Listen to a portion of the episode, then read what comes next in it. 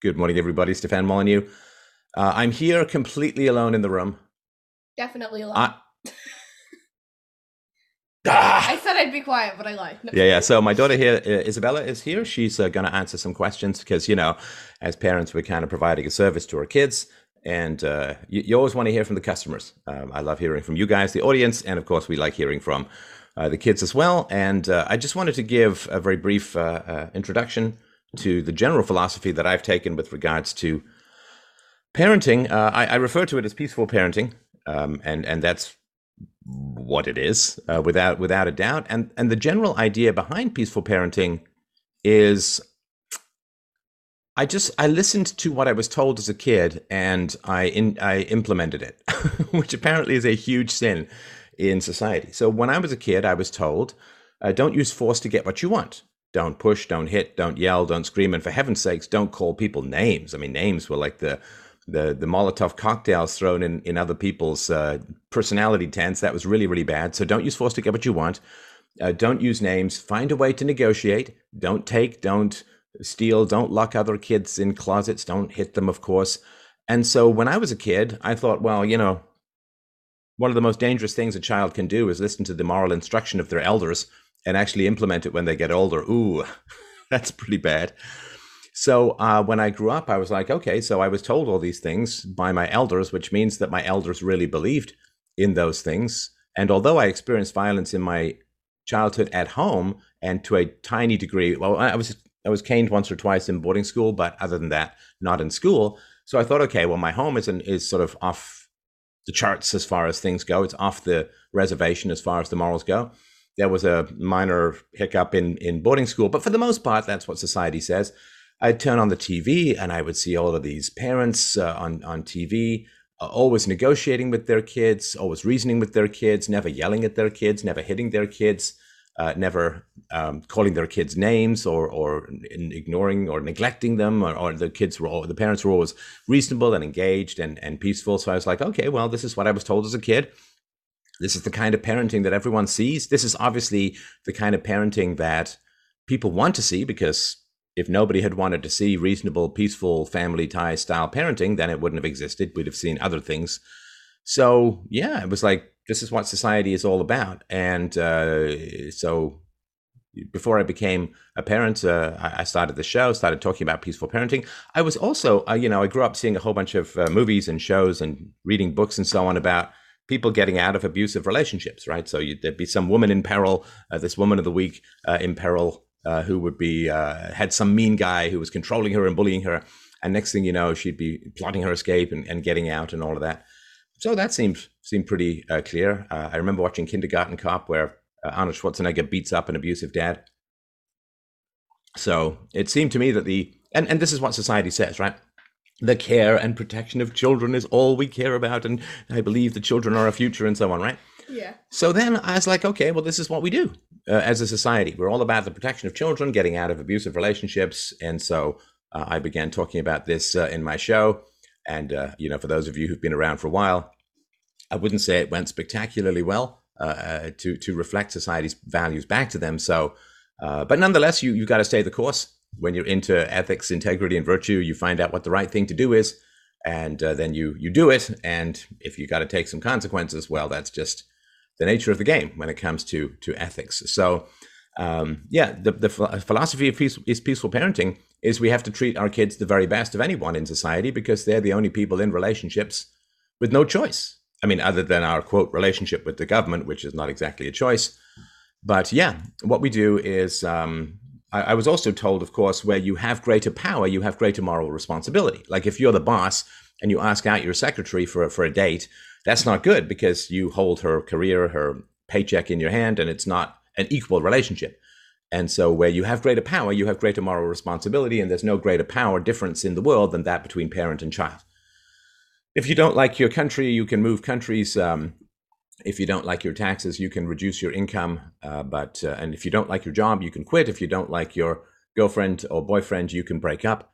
And so you absolutely have choice in all of your adult relationships. But children, right? You didn't vote for me, right? Didn't choose anything. Just happened to be born into this family. And so I have the greatest power differential. I have the most authority, so to speak. And Isabella, and everybody's child, is in a completely unchosen relationship.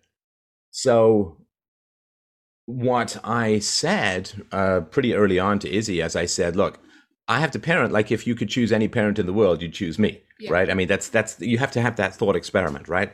That you could imagine so every. So far, I'd choose him. So far, you'd choose me, all right? Not maybe, you know, later today. Who knows? Later today, no right? idea. But yeah, now. But that's the thing, right? So, just you got a parent like your kids could wake up every morning, snap their fingers, and replace you with Willy Wonka, or the guy ran Charlie and the Chocolate Factory. I've heard of that. Right? Have we read that? We read that a long time ago. It was scary. It was. Yeah. Nothing more fun than a creepy unmarried guy who wants to hang out with kids. So.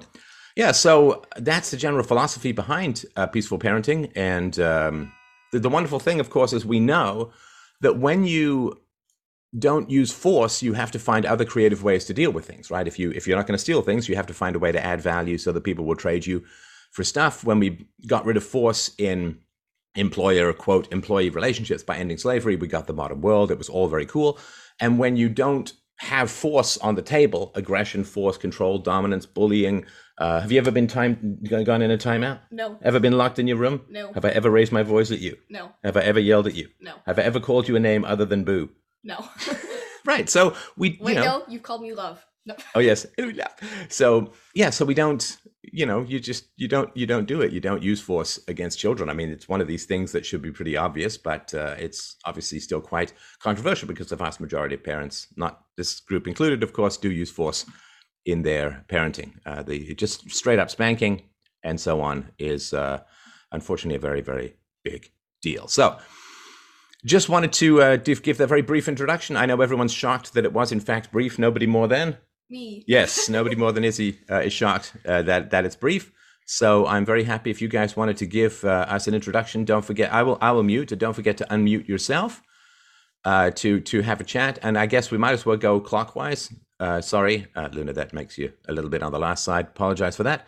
But if you want to go Tim, Natalie, Jared, Luna, if you guys wanted to introduce yourself, a little bit of your history with peaceful parenting, I guess if you are a parent, might be worth mentioning. And we'll go from there. Yeah. Hi, my name is Tim, and I was on a couple of the crypto shows, and I'll do whatever it takes to get on the show. I'll have crypto. I'll have kids. Just get me on the show. Rent some kids with crypto. And then so I have 3 kids, 1, 3, and 5. They're all girls, and the show has really helped me think a lot about peaceful parenting. And I think that's really necessary. Like, I have my regrets about, parts of the time that I've been a parent, and it has been something I really regret, like a lot. And I'm really thankful that, on the show, it comes up on your show like a couple of times a month at least, where you'll like be very convicting about it. And without that, I don't know if it would have stopped so early with the spanking. And so I just really appreciate that my kids are going to have a better childhood. I'm going to have a better conversations with them. Like my oldest one, I used to say, oh, well, spanking's bad, but I struggle with it. And then she goes, I know, you need to stop, but the other day she said, you don't spank anymore. Like it was something that was in the past that doesn't happen anymore. And I'm just really glad that that's how she sees me now, that doesn't happen anymore. So that's a little bit of where I'm at. I appreciate that. Thank you. What are the ages of your kids? Yeah, 1, 3, and 5. And I just want to say I never spanked until there was more than one. And then also the ages between 2 and 3, they're just, if you didn't grow up, I didn't grow up with little kids around. So if you're not, I used to what that age range is like, you could be surprised. You could think, you really need to ready yourself for parenthood, because when you're actually in it, it's different than the way you think it is. So I just also wanted to mention that we can't actually hear your children in the background. Specifically, not allowed. I'm just kidding. The more the merrier. And guests on the show. Extra guests on the show. What was your spanking regularity, and what grounds? And was there something about? I'm sorry, I know we get into these conversations. No, we'll come back to that. Okay, if we wanted to go to the next person, a quick intro, if you don't mind, and when we'll get into the cues from the audience and stuff that I have as questions. Can you hear me? Yes. Feel free to speak up. You sound like somebody who's not standing out in a restaurant at the moment, but go for it. Oh, all right. My name is Natalie, and I am mom to three kids. One who my daughter is newly 7. My son is just about 4, and then I have a 19-month-old son. So 1 girl, 2 boys, and it's a fun ride. But it is nothing like becoming a parent has taught me so much that I am not in control of everything. Right, like I have 3 small people that have their own ideas, their own preferences, their own personalities, and that's something I have to remind myself all the time. Like, oh, it's not personal that they don't want to do this thing that I'm trying to get them to do. They have their own agenda, and that's what they're like. They're supposed to have that. They, there's supposed to be exploring and testing and asking questions and we all grew up with my way or the highway, right? And so actually negotiating with people, it's just like, this is the parent's will. You're supposed to do what the parent wants, and if you don't do what the parent wants, they escalate until you comply, and not doing that is quite a challenge. Yes, absolutely. And then I just wanted to say that I somebody shared your show with me back before I was a parent, and I'm really grateful for that. And I had a chance to put some things into action with, I used to babysit or take care of kids, and I was able to put some of that into action before I had my own kids, and saw how, like, just how much it made sense and how effective it is to, like, why would you take something like that you intimately know about a child and use it against them, for punishments and whatever, like that, like how damaging is that for, relationship and connection, which is really the only thing you have to, help get your child on board with what you want them to do, is your connection and their like trust in you. And so why would you erode that? Why would you risk that to, get short-term compliance? So anyway, it's been really wonderful to have your show as a resource over the years, and I really appreciate it, and I'm honored to be here today.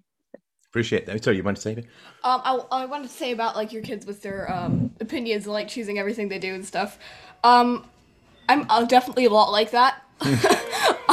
Yes, indeed. So I remember we did in the spring last year, we did those videos. I was like at the tadpoles, and I was like growing them and hatching them and stuff like that, right? So my mom was not a huge fan of me like picking up stuff from nature and. Well, tadpoles and disease, we've all got a little terrified of that. And also when you would go, when we were in China and you'd go to the bat cave. No, okay, that was never a thing, and I've never been to China. But yeah, so you were saying about mom? It's just like, I catch like a lot of critters and amphibians and stuff. And whenever we go to like tropical places, lizards are all mine. And my mom's definitely not a huge fan of that, but. How much did mom want you to grab the lizard the size of a T-Rex in Australia? Okay, it wasn't the size of a T-Rex. Sorry, larger than a T-Rex. It was quite big. Let's just put it that way. It really was. Not much at all. Not much at all. Like I touched it, and she's like, "Okay, you can let go now." Yeah. But yeah. I think it's really important for kids to have their own ideas and opinions, and for you to like let that happen, and like I don't know, ask them more about it and talk to them about it and stuff, because, all this creative stuff like. the camera you're, sorry, the laptop or tablet or whatever you're using came from creative ideas and yeah, interesting stuff. Maybe your kids could be like some great inventor, but if you just crush all the like the creativity and ideas and stuff, then that probably will be way less likely to happen.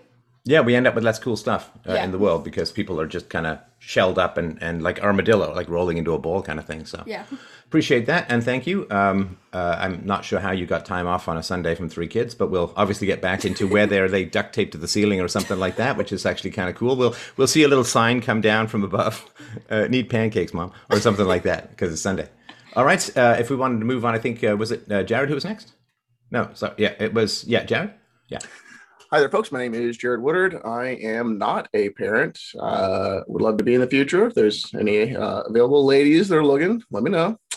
And my interest is from the show, from philosophy, and I just wanted to be playing at from a more philosophical side. I have babysat for good friends. I've seen this peaceful parenting in practice and how great, how wonderful it is. I unfortunately did not grow up with peaceful parents like so many other people, and it's thanks to Steph that I got, to see the other side of that and these much, much greater arguments, and really eternally grateful for that and just happy to participate.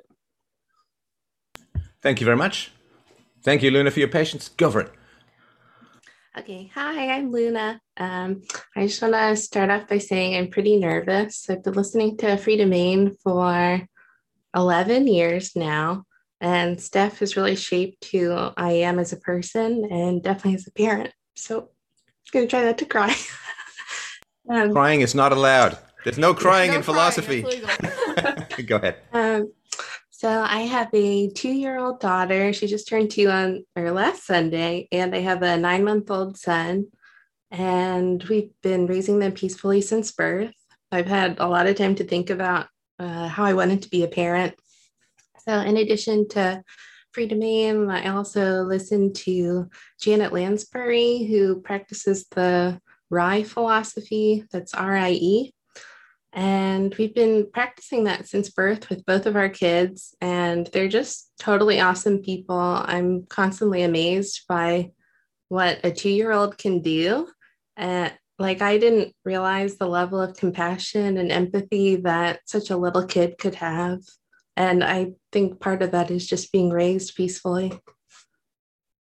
Yeah, no, I think that's a good point. So we were talking about this the other day that you want to get your kids verbal as quickly as humanly possible. And that aspect of things, the quicker you can get them to be verbal, the quicker you can negotiate. And there's no better way to get them to be verbal than to start negotiating early, right? Yeah, and also I remember when I was younger, like about the... I forgot the word, sorry, that you said, but the stuff that little kids can do when it comes to like being verbal. I mean, I remember I always wanted to like say more stuff and do more stuff when I was younger, but I just didn't have the words for it. Or I didn't know how to like phrase the sentences. No, like right now my brain just brain freeze. It happens. But I mean, when I was younger, I just didn't know the words. Or I didn't really know how to phrase a sentence when I was like 2 to 4 around that age. So I mean, yeah, I'm sure it like I just have some memories of that.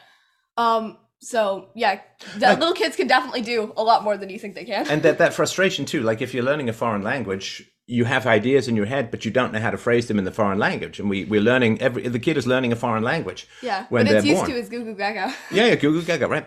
And so remember that the kid, one of the things that happens is the kid knows what they want to say. They just don't have the words, they don't have the language. So the more and the quicker you can teach them the language of negotiation, the better. And that's something we, started pretty early. We did have a question about bribery. Bribery, and we had a little bit of that. Yeah, a little bit. A little bit? Do you remember? But potty training. Potty training, that's right. They'd give me Skittles every time. Like, they'd give me a Skittle every time I got it correct. Yeah, give you a Skittle, right? And now I love Skittles. and potty trained. So yes, I am potty trained and I love Skittles. It's a win-win. No, and so I mean that's an interesting question, right? So a lot of parents think that bribery is really terrible. Like we all just got jobs and are teenagers for the altruism of contributing to the economy and we weren't paid. Everybody gets bribed all the time.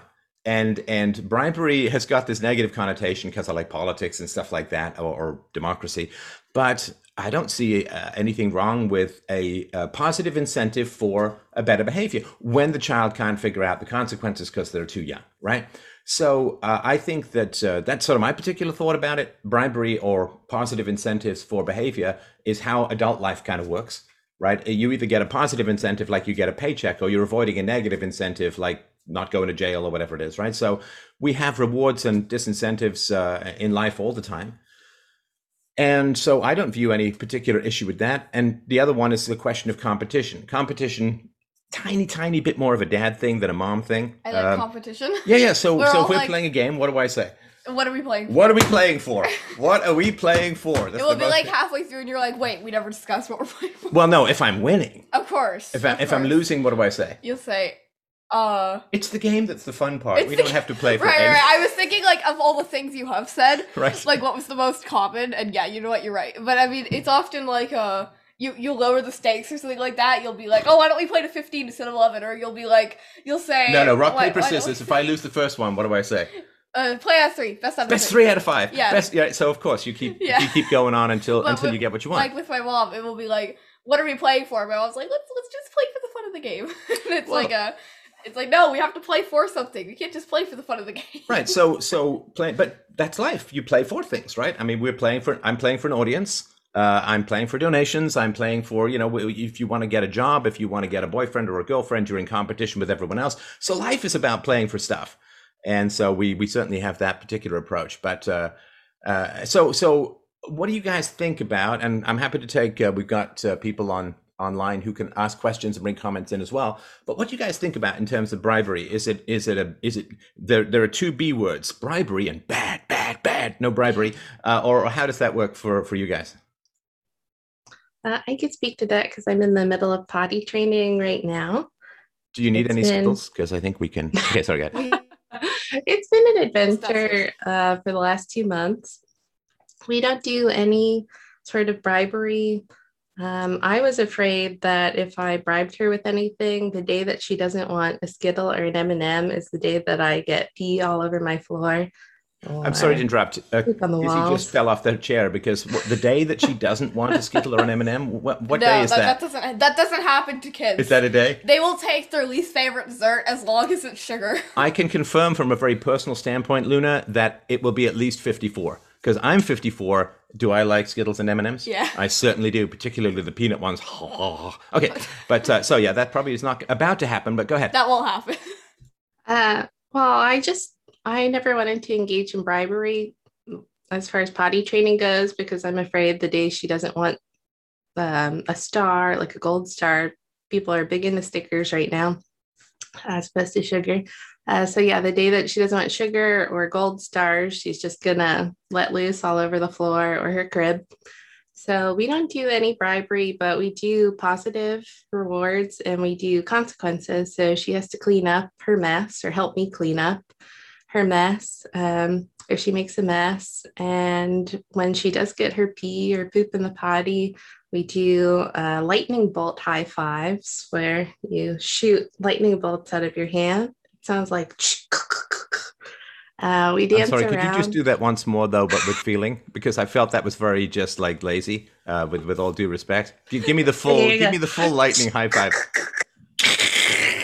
Yeah, so we shoot lightning bolts out of her hands. She gets to flush, which she's pretty excited about. She loves washing her hands. There's like no hand washing involved. It's just spraying our bathroom with water. Nice. So she gets all the benefits from doing what she's supposed to be doing, but there are benefits that make sense that go along with using the potty. You get to flush your waste by, and you get to wash your hands and get everything soapy and wet. All right, Tim, I've got a feeling that this juggling of bribery slash rewards slash payments slash giving your kids a crypto wallet at the age of 2.5 months. Is that something that goes on in your house? Yeah, like I literally cannot ask Pascal to do anything without her saying, okay, let's make a deal. Like, I'm not kidding. It's every single request. That sounds familiar. Stop it. And then my one thing about that is I'm sorry. Can you y'all hear me okay? I don't want. Yeah, we can hear you fine. Okay. Just, keep the mic close up, and that's totally fine. Hey, but we're here for the noise, so go for it. Yeah. So just one thing I thought was kind of interesting about it was my wife like really doesn't like doing that. She says, no, your daddy makes deals. Like I make rules when I ask you to do something. Wait, I'm sorry. I just need to mute Isabella because she may be revealing crucial family secrets here. Wait, so what you see, sorry, just one sec. You seem to have quite a strong reaction to that. Is there anything that that's exactly what need to be aware of? What? So you're always like for the rewards, and like if we go out, we'll always get a little bit of sugar or something. And my mom's like rules. And that's it. Oh, no, just rules, it. Right? Yeah, She does rules, and she like occasionally like we'll get sugar, but I mean it's not very often. But when we so I'm not sure why this is funny at all in any way, shape, or form. Go ahead. Well, when you and I go out, it's just we'll always get a little bit of sugar, even if it's like a weekday. We're trying to do like no sugar on Monday to Friday, no sugar, and then no sugar Monday to Friday, and or not being with dad alone. Okay. But my mom's a lot more strict about that rule. It's like, no, you get nothing. Wait, a lot more strict? You mean I'm some level on strictness? No, you're not. No, there's no. Like, mom has standards, dad has sugar. Okay. Well, obviously, I'm obviously concerned about whether you want to spend time with me without sugar bribery. That's clearly the issue. No. That's pretty funny. Okay, sorry, Tim, go ahead. Yeah, but it's definitely like a goal of mine to like get her negotiating framework started in her head as early as possible, so that way that part of her brain grows like as much as I can have influence over it. So I really try to encourage negotiating, and then don't do it unless it's just something I really can't negotiate over, like I don't know, like running onto the street or something. Yeah. And what are the consequences? Is it if you negotiate for something, how strict are you with the outcome? Well, I like if she does her end of it, like I try really hard to do whatever it is, even if I just always do it, I think. Is that what you mean? Yeah. I mean, because it can be you make a deal, and then the kid doesn't do whatever or doesn't achieve it, and then it can be like, oh well, that's fine, we'll give you half or whatever. But is it very much like daddy's like the market, man? If you lose money on the stock, you lose money on the stock, that kind of thing, right? Well, currently they're still kind of too young to like even though 5 years old is still too young to really do to have a lot of responsibility, like cleaning up and like they could do a little bit of cleaning, but besides for that there's not much she can really. Or did you say 5 do. Or 54? I couldn't quite hear that. I'd say 54. So I don't know. I don't know. I'm trying to remember, what do we negotiate over? Sometimes it's cleaning up, but usually it's other stuff. I'm not sure. No worries. Yeah. All right. If we wanted to move to Natalie, what's your relationship to this reinforcement stuff? Yeah, I think I don't usually call it bribery, but I totally bribe my, especially my daughter who's 7. We're homeschooling, and between like the school stuff and I don't know, I call it school as shorthand for education and learning, our home learning. But we, she'd rather play. Like she wants to make stuff and, run outside with the chickens and her brothers. And, so we do find ways that are like, okay, like this isn't what you would choose to do right now, but we do have to get some things done. She takes piano lessons. Okay. Like if, she has agreed, like she really wants to learn how to play the piano. She just doesn't really feel like practicing, like, oh, I'd rather play. And it's like, well, you don't have to learn how to play piano. That's Hey, it's okay. called playing like, piano, kid. Sorry. But if we're going to do lessons, then, you need to commit to practicing. And, so even though like there are things that she has to do that she's, we try to find ways to like, I try to make it like times of day that are good for her, that she's not fighting hunger or tiredness or fatigue, like or when, you know, things are not super appealing with, you know, play with her brothers or whatever. But once, you know, we strip that away, like I totally use, you know, jelly beans as needed, you know, like, okay, if you can, you know, or gummy bears, there's some really good gummy bears out there, like so good that it's like, okay, I'll give you sounds like a dealer. Bears. Hey kids, I got some great gummy bears for you in the windowless van. Come on in. There's a keyboard there too, but don't panic. Sorry, go ahead. Oh my gosh. Oh, and you know, if you can, you know, there's something she was struggling with that kept like fidgeting with her, you know, it's like, okay, if you can get through this whole song with your left foot on the floor, I'll give you two gummy bears. And she, and you know, not tipping the bench. She's like a little short to like sit on it really. And she totally did it, you know, with the incentive, the extra reminder, you know, without like, so I think incentives like that can help sometimes in place of like the nagging or like reminding, like, oh, do the, you know, or we started in between her schoolwork. It's like, okay, we're going to start with a, you know, chapter of your, you know, some books with short chapters, like we'll read together a chapter and then we'll do, you know, her language arts and then we'll read a chapter and then we'll do, you know, math and then we'll do a chapter and do piano. Like, so just like sandwiching those good things in between, you know, the things that she really prizes and wants to do in between the things that are like, a little more of a drag.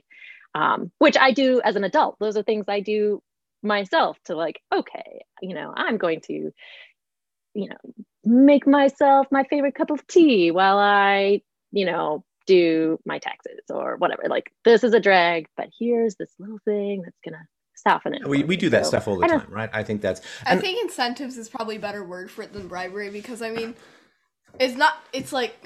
Yeah, I think it's like the same-ish thing, but it's not necessarily just bribery. I mean, bribery does have that. So, but here's the thing too, right? So there's a hump, right? You're learning piano, it's kind of a drag, and you kind of give your kids the incentives to get over that drag aspect of things to the point where it's fun. Should we tell the story of you learning to read? I don't actually remember that too well anymore. Man. I remember I hated it. I remember she I was really like, did. She really did, but I knew. Me learning things, it's like I do it myself or I don't do it. Oh. Let's not talk about the trauma of all of the twitchy teachers that have been in the wake of Isabella's strong will and self-direction. But hey, I mean, it wasn't like I learned a lot of great philosophy from other people either. I just had invented it myself. So that's all a self-starter thing. So we would put a computer on the TV and a keyboard, and we would just go over the word drills. And you really didn't like it. We didn't like it. But I knew, of course, the whole point is that you forget how difficult it is, and then you have the joy of reading, and you blaze through books pretty quickly, right? 3 or 4 then, right? Yeah, about 3, 3.5. I think I was like close to 4. Yeah. I've just, like, since it's that young, I didn't really remember it much, so it wasn't like it would really affect me later on in life when it comes to learning new really, really hard things. Yeah, no, I mean, we didn't do it to the point where there was massive conflict, but it would be like, yeah, let's learn some words. And of course, she'd see me reading a lot. And, you know, when you've got that, you know, before they become teenagers and they, you know, want kind of the opposite of who you are sometimes, when they're looking up to you, what did you say this morning? The little kids look at their parents. Little kids look at their parents basically like gods because like that's basically the only like I don't really know how to put it exactly, but. Yeah, that's kind of what I've seen from other kids and also kind of remember myself. Well, they're doing incomprehensible things. They're larger than life. And so there is that. So when they want to emulate that, that's when you want to try and get as much of that stuff in as possible, like because later it's tougher, right? You want to put up a gold role model for your kids. Man, I couldn't say that for some reason. Yeah. Role model's a lot easier. I mean, you know, like the phase where some of the parents with the younger kids are going through, where the kids are just blazing through language. You don't even know where they're getting it from.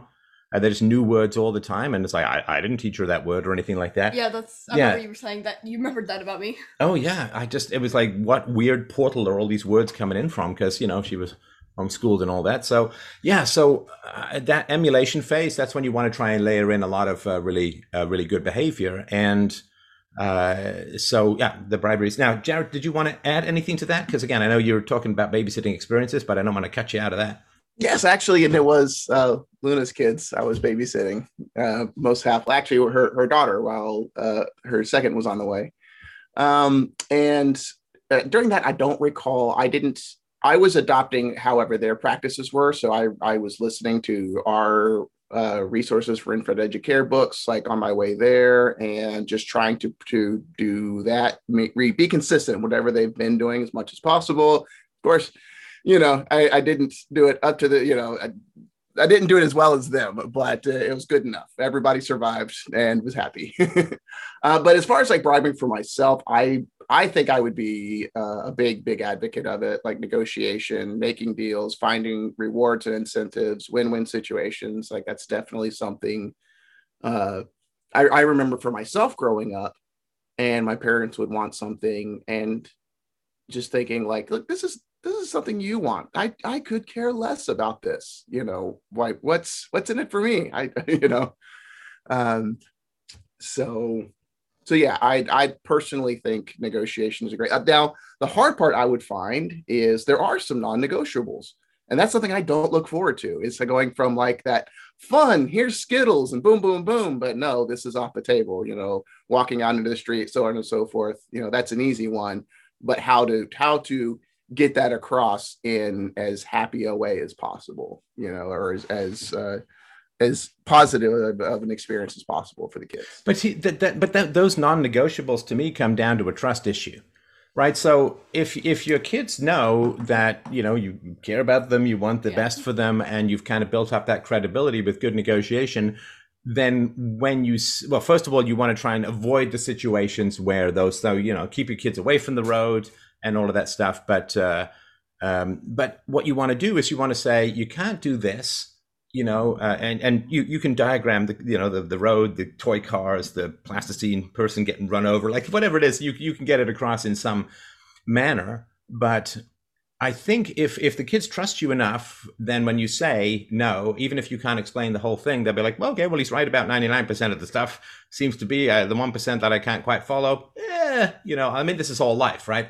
I mean, you know, those horrible relationships where we've read about some of these online where the guy's like, okay, so I broke into my wife's cell phone because I needed to see who she was getting messages from, and you know this kind of stuff, right? I mean, that's a nightmare, right? I mean, if you don't trust your partner enough, yeah, like, you know, I do not do that. Then I don't think you should really be together. Yeah, I mean, you know, my wife is not in the room. I'm going on the general assumption she's not setting fire to the place at the moment. That's my general assumption. I don't know. I mean, Mom. Yeah.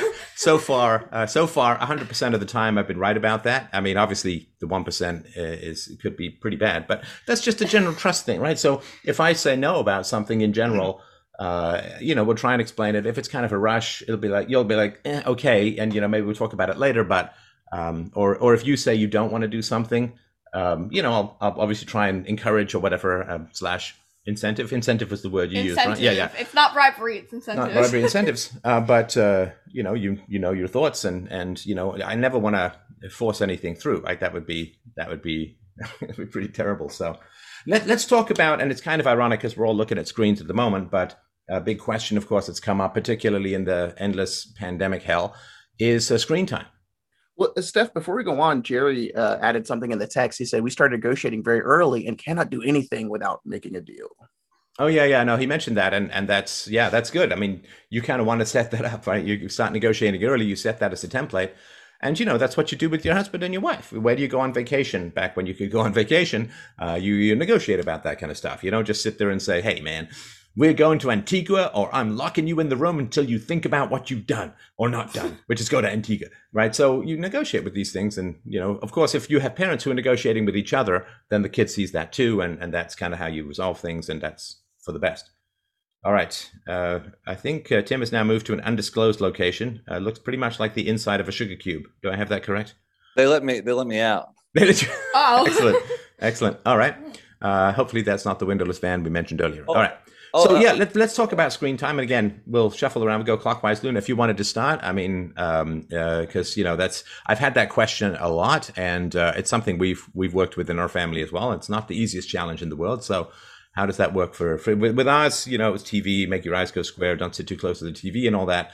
But tablets are a whole different thing. So what's going on in your household, Lily? We don't do any screens. Like Yeah, okay, I'm not muted. We didn't do any screens. It's kind of funny. My daughter thinks phones are just for selfies. And we have introduced her to a little bit of music, but we never have the screen facing her. And it's kind of funny because she thinks there's only like four artists in this world.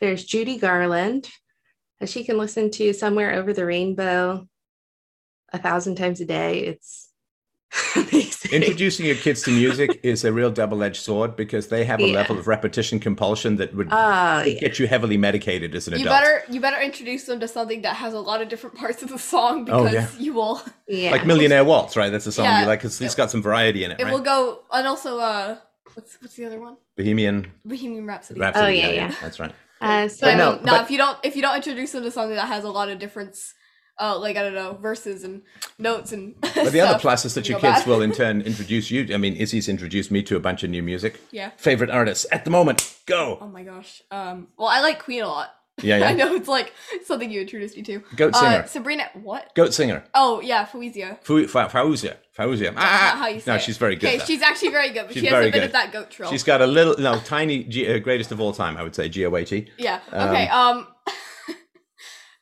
Sabrina Carpenter. I've heard some of her songs. We like some of the not dark side of Billie Eilish. True. And what about who does the thumbs? Oh, that's Sabrina Carpenter, right? That's Sabrina Carpenter. Yeah. Sorry, we'll get back to you in a sec. We're just having a musical interlude here. So just I promise we'll be right back. When did you fall out of love? Who was that singer? Do you remember? That's Alessia Cara. And Dua Lipa. No, it's Dua Lipa. Lipa Laula, I think that's her name. There's that as well. So yeah, that does go both ways. So sorry. Definitely Lipa Dula. Sorry to completely hijack you, but you didn't give us a Skittle. So clearly we're just going to interrupt. Sorry, go ahead. The other artists my daughter knows are Celine Dion, and she knows her because we were learning the concept of near and far. So of course I had to play My Heart Will Go On. And then we are also learning the concepts of being alone and together. So Celine Dion does a cover of All By Myself. So my daughter will hum it. It's so funny. No. And she does that anymore. And she does this like screechy, banshee, desperation wail that absolutely every single time I hear it, it gives me goosebumps. But anyway, go on. She knows Elvis. Oh, the other thing about Celine Dion. So Celine Dion is the lady. So we'll be singing like Christoph, my husband, and I will be singing, the wheels on the bus go round and round, just kid songs. And my daughter's like, no, the lady, have the lady sing it. So she thinks that Celine has probably done covers of these children's songs. Listen, nothing is going to give, and I think this is fair to say for Izzy too, nothing is going to give your kids a sense of your own personal limitations than attempting to sing along with real singers. What do you think, Boo? Yeah. Wait, are you okay? Do you need a moment? No. And the other two are Elvis and Patsy Klein. Oh, Patsy Klein. So she requests these artists. So most of them, I can listen to this music all day long. And that's the other thing with screen time. Like kids crave it. They're hypnotized by it. It's so interesting to them. So if you are going to introduce something, you better be prepared to listen to it for the next 2 months. Pretty solid. All right. Right now I have the taste of music. I could listen to it for like a week and then I'm like, you know what? I've heard this too many times, even if it's like occasionally, and then I have to move on to a new song. Kids outgrow repetition for sure. But yeah, at the early point. Don't worry, you'll be okay. At the early point, you better get used to hearing Let It Go until you want to let go of the bridge. All right. Jared, is there anything you wanted to jump in with that? Asking a crypto guy about screen time? It's like asking Hunter Biden about illicit substances, but okay, go on. So that's largely something I guess I would study coming up to be a prospective parent. Where I'm at right now, I would say it seems like the downside, the argument against it would be, okay, we don't like adults are addicted enough to screens and what's going on with tablets and apps and games and stuff. And like these folks that make these things are really great at tapping into those dopamine centers and making you want to come back. And boy, is that the best thing for your kid, or do they need to be, playing with blocks or something else to be a lot more educational? So, but at the same time, there's opportunities there with the technology if done right. So I'm kind of conflicted both ways about it. And I'm not resolved. I don't know where I would go with that as far as screen time, because I can see both sides, the good and the bad. So screen time doesn't have to be, sorry, Tim, just before I forget the thought, screen time doesn't have to be an isolating thing, right? So screen time isn't just, I don't like the sort of go with the screen because I'm busy as a parent. That's usually not a very good solution. It's easy, right? But, you know, games we play together. We used to play the little game Golf Battle. We used to play like Golf Battle. It's actually really fun. Even if you play it yourself, you can get paired with random online people, and it's like a little mini game. You get to open chests, unlock new clubs, stuff like that. Yeah, so we played a game Golf Battle socially. We played a couple of games on the... We play Rocket League. We play very social. Among Us. I have an Among Us server if you're ever interested in that and have enough time. Yeah. So we played this very social. We've played... so if we play two-player games together... Yes, we play...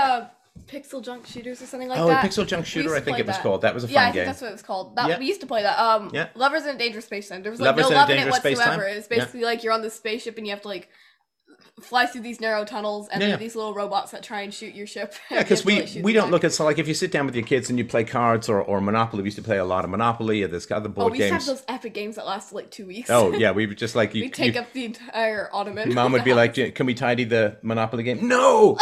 It is the fate of the universe hangs on who gets ill and annoyed. Do you remember that? Oh, Illinois. I called it Illinois. Yeah. And now it's even run by Democrats. So it is run by Democrats, so they are ill and annoyed. So... I mean, if you're playing a game with your kids, whether it's a board game or it's a tablet game or a computer, if you're doing it socially, you're negotiating, you go do this and problem solving and so on, then that I think is fine. Just, go do something on the tablet because I'm busy doesn't seem to be a good idea. The other thing I wanted to mention before we get to the final two people, and thanks for your patience, we were talking about this at breakfast today. We talk about kids and tablets. Man, parents and tablets. Oh, that's the issue. That's brutal. Okay, we would go to a play center. Yeah, I'd be like 6 or 7 at the time. We'd go to this play center. It was a really great play center, by the way. I hope it stays open during COVID. I don't think it will. But anyways, we'd see these 3-year-olds, 4-year-olds, 5-year-olds just going into the play center. Their parents just sitting on these benches eating some snacks on their phones, just scrolling through their messages. We'd occasionally see a dad go in with his kid, but that's about it. It's like... Yeah, for the most part, when we would go out, we would see parents ignoring their children for the sake of screen time. And all the kids would just latch onto us. Oh. You were always so nice, and I was like, no, go away. I can't say no. I can't say no. It was so fun. No, tell what would the general process be of us going to a play center? So we go to the play center, we'd see 20 parents sitting on their phones. Then we'd actually go into the main play center area after getting checked in and stuff, whatever, right? And we play, and 5 minutes later, kids would just come up to us and be like, hey, what are you playing? And my dad would be like, oh, we're playing. And I remember this one time you were about to say it, and I'm like, you know what? My dad and I would like to come to the playground just to play with us, so you can go away. I said something like that. It wasn't exactly that, but it was in the future, I said when the kids would want to play. Now, of course, I'd be like, but you're like me when I was a little kid. I can't say no. Right. You convince your parents. Maybe you don't have a dad at all. Anyway, so I would be, but then what I would say if a kid would come up, I just say, I'm sorry, you're going to need to speak to my representative over here. Oh, you'd actually say no, but that would be my sort of mental thought. I'm like, let me hold up my human shield called my child, who will now say no to you on my behalf because I apparently have the spine of a jellyfish. Well, I took away your spine and I put it through the vents and I sent it to Jupiter. That's because right. I didn't like when he said no. So when I would say no, Izzy would actually reach into my back. Should we give them a tiny demonstration? I just take it and then I put it in the vents. The vents? And then the vents would send it over to Jupiter. Yeah, so Jupiter, my spine is currently orbiting Jupiter in some philosophical experiment. Yes, and that's... you can't say no. Now, that's funny because when I would not say no to you, removing my spine was a good thing, but when I wouldn't say no to other kids, what happened? It, Bad, yeah. Bad. You can't say no to me, but you can't say no to others. That's so much fun when the spine's gone now, is it? I only took out the part of the spine that said no to me. Right. But no, so we would see this all the time. We would see, we would go out for a restaurant meal. We would see the parents on tablets and the kids on screens. So it's a little different. I mean, I had to be on, I kind of run this whole thing off a tablet or a phone or a computer sometimes. So I had to sort of be on screen time.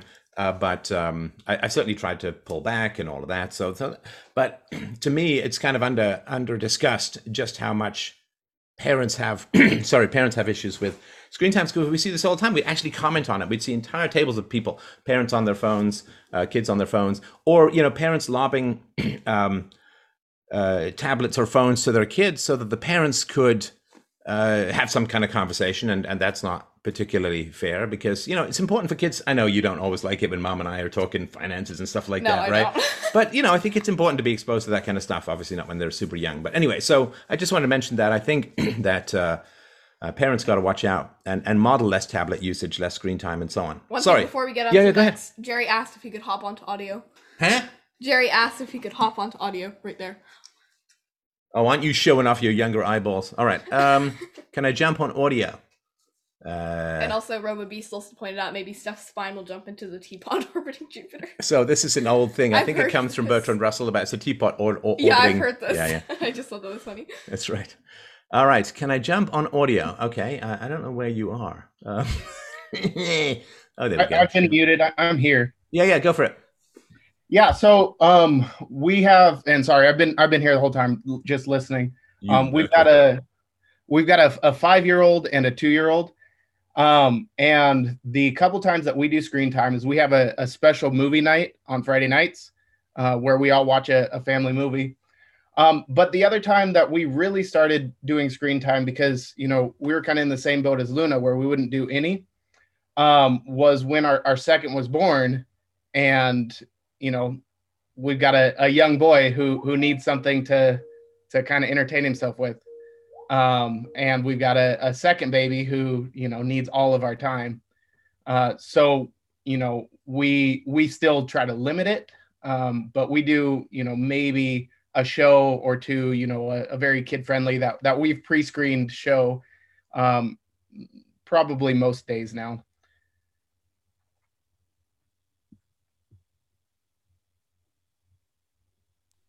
Yeah, no, that's a good point. And I don't count it particularly as screen time if you're sitting watching something, like if you watch a movie together, and then Izzy and I have done movie reviews. Like if you talk about it, here's what it means, here's my thoughts about it, what do you think about it? Then it's a topic of conversation. Yeah. And I think that's fine. I think also, you know, reading books together can be a lot of fun as well. We read Animal Farm together. We read Animal Farm together. We also did Lord of the Flies. Yeah, that thing had so much description in it, and it was insane. I'm afraid we had to start skipping that. How many times can you describe the way that sunlight falls on a leaf? Apparently the answer is infinite. How many times does you have to describe a guy brushing through his hair with his hand? Yeah. Like, they spent an entire paragraph on this. That, of course, please get to the story. That's a particularly painful description for me, of course. Look at me running my hands through my... Okay. So, Tim, how does it work for you? Yeah, like Luna, when you said that you don't have any, like I that's amazing to me. I put like maximum effort into limiting their screen time and their sugar, and then they still get like a ton of it. So it's your wife. That's what you're saying, right? You're the strong one. I just can't say no. I can totally affirm you there, brother. It's exactly the same for me. Yeah, blame the wife. That's a lot. Yeah. Yeah, so they get a lot. But I tried to not, I don't know, I try to limit it, but even then they still get a lot of it. So it's just, if you don't, you're not going to get any, in my house, you're not going to get any conversation with your wife or with friends, like, or even like, and maybe it's just at the age that they're at, like at that, you know, 5 and under, it's like they really can't just sit in a chair and then you just put a screen in front of them and they just sort of and then you can actually like eat and have a conversation. And so it's just, you have to do that in my house if you have a meal and talk at all. Do you have a sense, or do you track hours per week? Because that's always a big question for this stuff. Yeah, like on the no, not really. Are you afraid to? I know I'm afraid to with my own phone. It's like I don't want to see those numbers. Like you say, it's no, you turn on screen tracker for your tablet, and I'm like, I'll let you if you do it on your phone. Yeah, so it's inverse alcohol, so it's good for kids, but it's terrible for adults to do that kind of stuff. Of course, just the way, you know, you understand how this. We will go over inverse alcohol another time. All right. Okay, good. So, and Natalie, how does it work for you guys? Oh, you're a granola homeschool man, so they're lucky to get an Etch-a-Sketch, right? Is that the way it goes? No. I have to say also that when my daughter was little, like before my son was born, she had almost no screen time. Like that was not a thing, you know. My husband and I will watch a show, but like after she goes to bed. But like that's like when she was the only kid, it was like no screens, basically no screen. She didn't play on a tablet or a phone or, you know, I think temperament also comes into play there. You know, she is pretty like, happy to kind of entertain herself, and like the way she entertains herself tend to be, you know, not terribly destructive. I think the key word there is she, but go ahead. Yeah. That's and then even like when my second one was born, when my first son, I still like, you know, I could put him down for naps. Like I could tell my then like 3.5-year-old daughter, I could say, okay, I'm gonna put your brother down for a nap. I need you to look at books. I'll be out in a few minutes. Please don't knock on the door unless it's an emergency. Like I could tell her, like, just give me a little time and I'll come out. And that worked for her almost all the time. But then when my third came along, and so my older son he wasn't 3.5. He was a little closer to 3, a little under 3. And his impulse control, in addition to being slightly younger, his impulse control and also his volume in general, and like all these things are quite different from my daughter. He is like, you know, I keep hearing about this impulse control thing. Maybe you can explain it to me after the show, because feels offensive to me in some mysterious manner. Something you wanted to add there? No. You know? Sorry, go ahead. But, you know, so I could tell him, I'm going to put your brother down for a nap and I'll be out in a few minutes. And like, he would just like burst in, or like, and it's like, well, I told you I need some time to put your brother down. Well, I just had something to tell you. Like, I know, I just need to tell you that. Oh. I can say that from my understanding of other kids, that's a lot more of a boy thing than a girl thing. Like I was a bit more like if you're more than 3 or 4 minutes, I will come in, but I'd wait for the first little bit. But yeah, I think from what I can understand, although I feel the experts would be the guys actually here, or the other people who have boys, but I don't know, I'd say, yeah, boys are definitely more like that.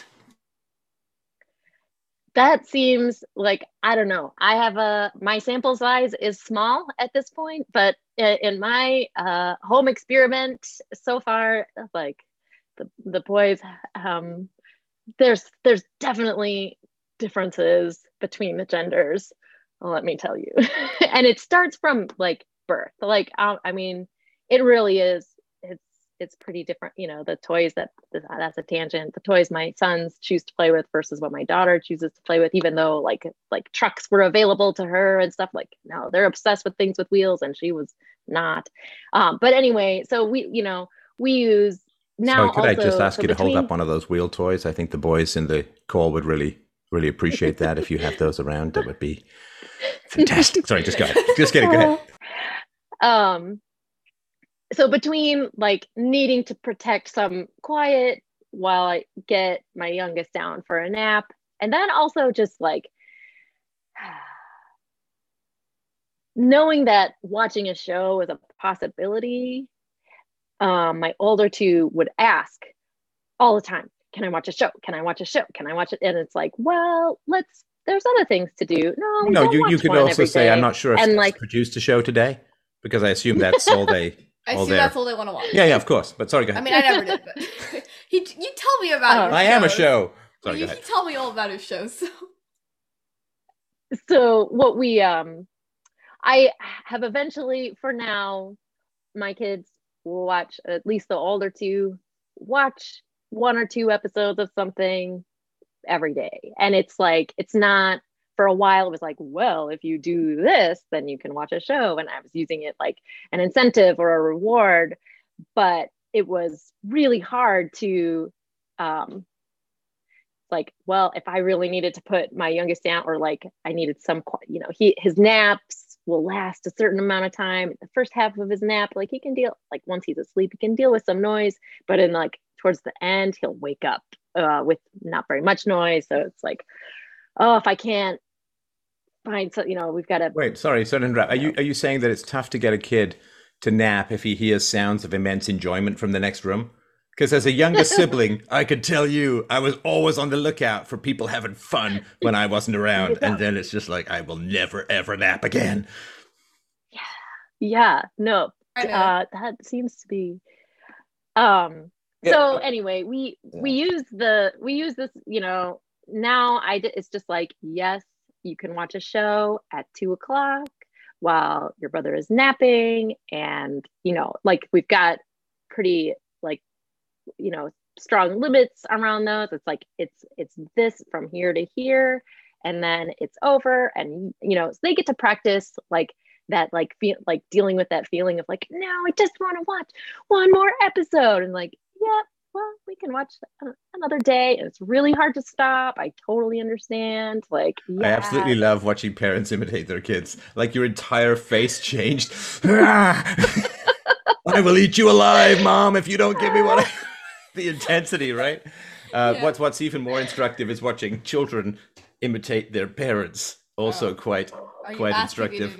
No, I'm really not. In fact, that's probably better for the entire show if you don't. But no, that intensity of like, you know, because, you know, as parents, we got a whole bunch of stuff going on. Kids, they're like lasers, like one thing, and they will bore through. Anyway, okay. So Luna, did you want to mention something about this as well? Sorry, Natalie, if you were done. I think I'm. Yeah. Okay, Luna, you wanted to jump in with something? Yeah, I just wanted to say how we don't do screen time. And I agree with Natalie. Part of it is temperament. My daughter is amazingly compliant. Like if she's being loud while our son is trying to nap, we basically see like, oh, can we do this as quietly as possible? We start whispering to each other like, and she thinks it's so funny. Sorry, just a moment. Just Tim's starting to cry. I can see it. But we'll get back to kids' temperament. Tim's temperament in a moment. Go ahead. Or, you know, sometimes if my son is napping, we'll go on a walk around the block. Like my son's fine by himself for, you know, 45 minutes that it takes to walk around the block with my daughter. The other thing we started from birth was having a gated off play space. So I can just leave my daughter in the play space. The way I set it up, it's super fun. Tons of books, tons of toys, trampoline, chalkboard, coloring books, everything that could be fun is in there. And if I have to change my son's diaper, put him down for a nap, she stays in the gated play space. But I don't know how that'd work with a 5-year-old who can probably just climb over a baby gate. Actually, they just chew their way out at that age. But yeah, go ahead.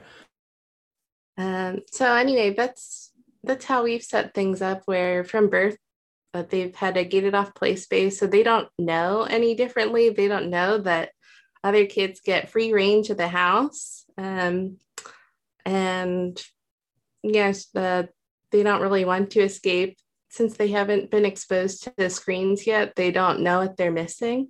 And if they do see me on a screen, it's really boring. I'm ordering groceries. I'm pulling up a song. I'm texting my husband. Like, there's nothing fun happening on the screen. Jerry, did you want to mention something? I'm trying to get the tone of your message here, but it's something like this. Yeah, that worked for about a minute with our son, or something like that. I think that's sort of the tone that went on. Amazingly compliant. Amazingly compliant. That was actually our first middle names for Izzy, but we actually weren't allowed to legally do that. Jerry, did you want to mention something about... Wait, hold on. Yeah, go ahead. Thing, wasn't it illegal to like name your kid Nutella in some place? Yeah, I think they did have some... like funny names. I don't know why. Yeah. Jerry, are you on? You're going to need to unmute. If you can you hear me all right? Yeah, I switched my headset. Okay. A couple things there. So yeah, the let's just be quiet. That worked for about a minute. We're a little bit worried that our oldest is going to be an evil genius. He is fantastic at monologuing, or he'll be Steph. You know, what's wrong with being good at monologuing? Why does that make you an evil genius? Okay, I have a long speech to make about that. Monologuing, exactly. One person talking, and they don't let. It's called filibustering. You just one person talks, and you just simply don't let. You know, in Among Us. In Among Us. Okay, so just so if there are other people, younger people listening, explain how it works if you're the imposter and you want to. You just want to, I guess, monologue or filibuster the entire time, so no one else can get any information about what happened. Yeah, that's right, Jared. Anyway, so Jared does like to filibuster. So yeah, but I'd like to hear more about the evil genius thing because this may be evidence in court at one point. Go ahead. Well, and he's brilliant. It's fantastic, and obviously he's incredibly smart. But and this kind of goes back to the negotiating thing, where it's hard to negotiate when it's a very one-sided negotiation.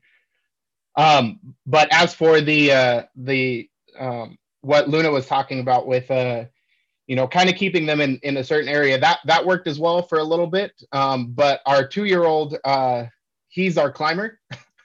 So even though he's teeny tiny, he always climbed way more than his older brother and still does. It just seems it's different personalities. And it's very tough when they're actually born in a Spider-Man suit, like they come out that way. Because then you just know you're going to have child-proofing is going to be a challenge, right? Yeah, we know these kids. We know some kids. They have 3 kids, and what's it called? One of them, like their youngest, just climbs everything. Oh, we were at a playground together, and the swings. There were some really tall swings, right? And they had these metal poles going up to like support it on the sides. Yeah. He just went right up. Oh yeah, you want to know where that kid is? Just look up. That's all you need to do. Just no matter where you are. He'll be hanging from your fan. He'll be like, absolutely. He'll be anywhere. It's a circus show called Mummy Screaming. All right. Okay, good. So let me ask you this. So here's a comment that came out of a listener. So he's saying he's sort of having a big problem with the relationship he has. And I guess this is another question. And I'm happy to take more questions from the watchers. And it is... so my friend had kids after I did, and our sons are 6 months apart. My son is way more verbal and super polite and loving and trusting, whereas hers is almost nonverbal and hits and fights with everyone. And she threatens violence. This is his friend, right? I really don't want my kids around it, and I'm definitely going to cut her out after hearing the latest podcast, blah, blah, blah. I don't want my kids around it. I've told her that the difference in parenting makes a difference, and she just thinks her kids, both are nonverbal, 4 and 2, are slow learners, but both her and her husband work and are constantly threatening their kids. So when it comes to who your kids are around, because this, again, on average, 3/4 of parents admit to hitting their kids, which is a really tragic number. And, that's just the ones who admit. Now, in terms of being absent, being unattached, being screen addicted for the parents, or... yelling, raising voice, threatening, intimidating, calling names, all this kind of stuff. What is the social situation with regards to your kids and kids around who may not be parented in a peaceful manner or maybe a challenge? And it's tough, right? Because your kid's going to grow up, they have to go out and deal with the world, and there will be, of course, the world is full of traumatized people. The world is full of traumatized people. And do you learn how to deal with them? Do you just try and create a society or a situation where you don't have to deal with them as much? How is that playing out? And I guess we can start with Tim and then go counterclockwise, and we can end up with Jared. But again, before you start, Tim, I wanted to add one thing. So when it comes to hitting kids, it's in society, it's like, yeah, it's fine, right? But I mean, if you go up to, like, say...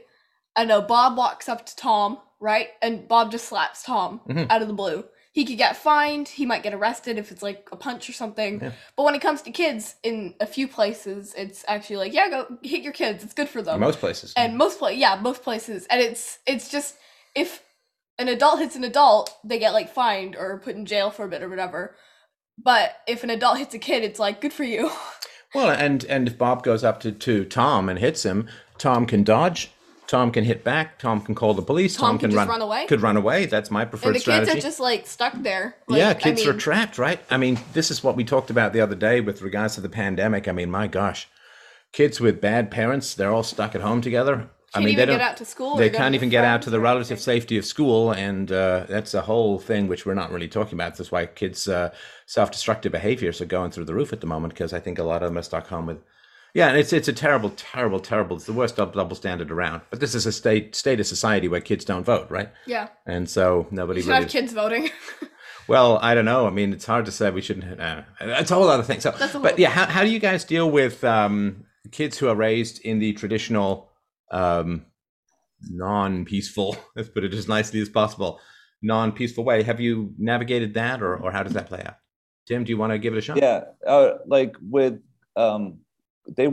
My kids were going to daycare, and then because of COVID, our circumstances changed to where we could have them at home. And that had a big effect. My 2-year-old at the time, I don't know, like she just began this thing where she would bite and pinch all the time. And she still does it. Like it's, she doesn't bite as much anymore, but if she's just next to you, she's going to just try to start pinching it. And I think that... Now, play pinch or like leave a welt pinch? It's like, I don't know. It's a great... So, I don't know. It's pretty hard. Yeah. It's more than play pinch, I'll say. But I don't know if she's intentionally trying to be mean. Like, it's just something that she does. And I think she picked that up at daycare. Like she's with these kids and a little kid's trying to take her toy and she doesn't know what to do about it. And then, this might've worked one or two times. And then it's like wired in her head at such a young age that, I used to get really mad about it. And then I realized that I'm kind of the one who caused her to start doing that because I put her in that environment where she learned that. So then I, started not getting mad about it. And I used to be like, I try to do universal preferable behavior. I'm like, oh, you pinch me, I'm going to pinch you. But that doesn't work. She doesn't like process why. That's not quite UPB.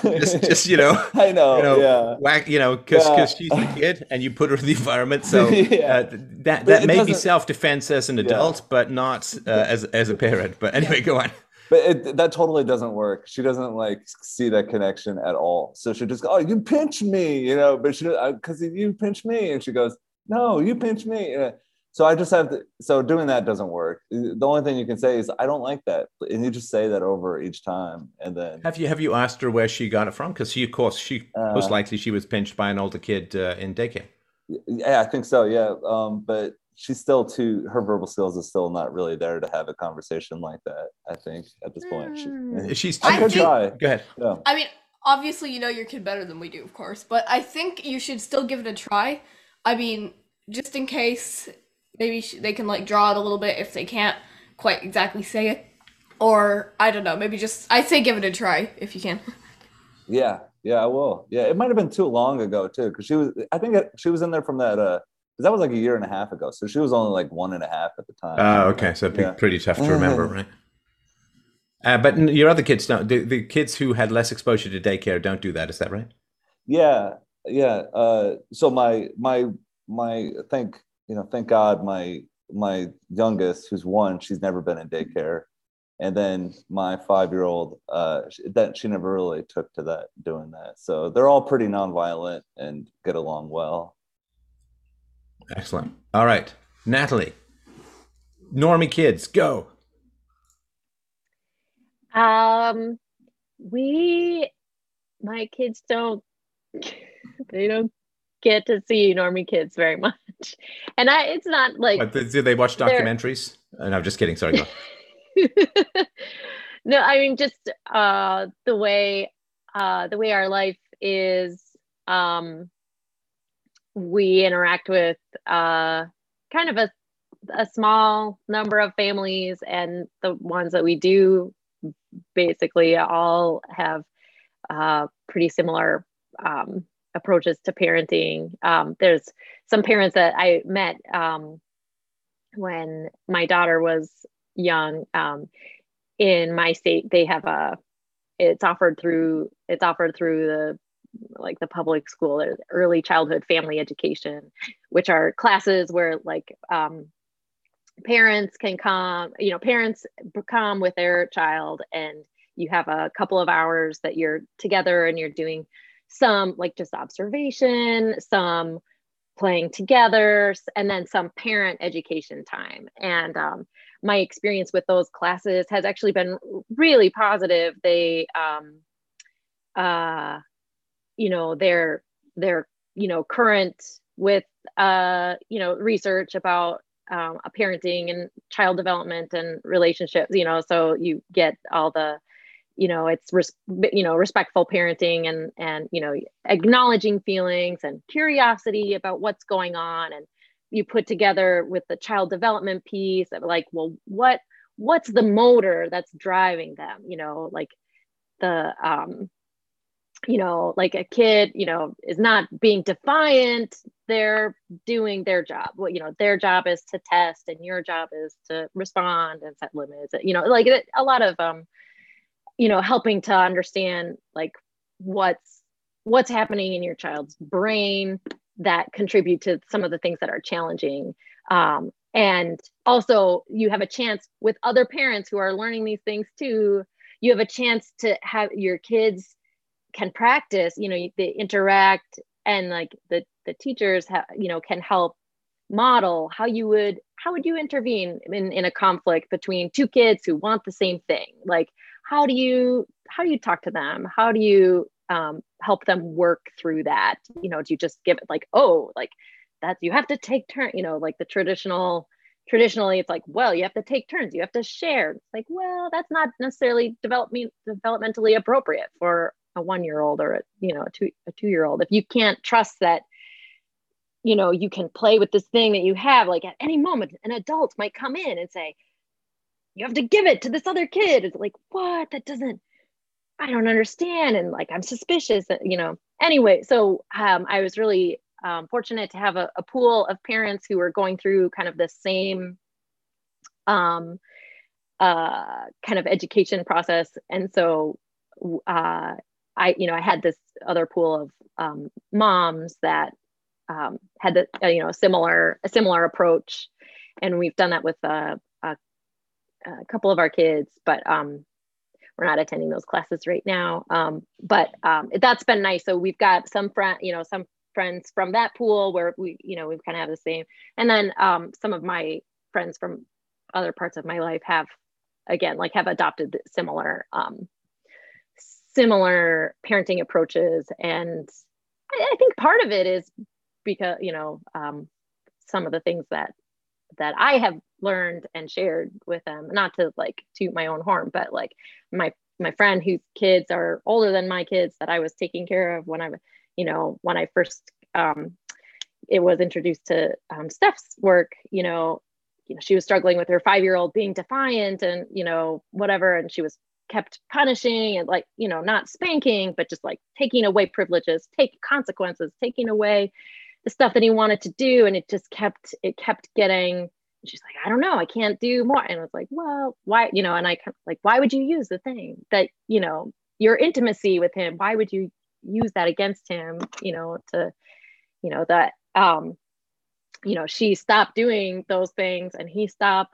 being defiant. It was kind of amazing. But anyway, I have a friend who did at one time, spank her son when he was young. And, I kind of made an argument about what, that, it maybe you get short-term compliance, but long-term more behavior, the science is there. And also, the relationship and all of those things. So she stopped. She stopped, you know, they, she's had, you know, 2 more boys after that, and nobody is spanked in our house anymore. And, you know, like that's, it's, yeah, I can never for the life. I mean, the idea that you and I would, you know, like we wake up and we have breakfast and then you'd be like, I hope Dad doesn't get mad. I hope Dad's not in the bed. Like that would be just so awful, especially when we all, you know, if you're homeschooled and, you know, we're sort of a 24/7 situation here. I mean, just to make your kids afraid of you and think that's the plan for the next 18 years is just to rule by fear. Yeah, I don't know. That's just like, ugh. Well, basically until the teenage years, because once the teenage years, it's like parents. Well, then you're going to get right. You're going to get the fight back, right? Yeah. And then, as I said before, we were talking about this the other day here at home. You know, most of parenting when they're young is just getting ready for the teen storms, getting ready for the emotional roller coaster of the teen years and the skepticism of the parents and the eye rolling and sighing, which is eye rolling started at 9. Wait, what?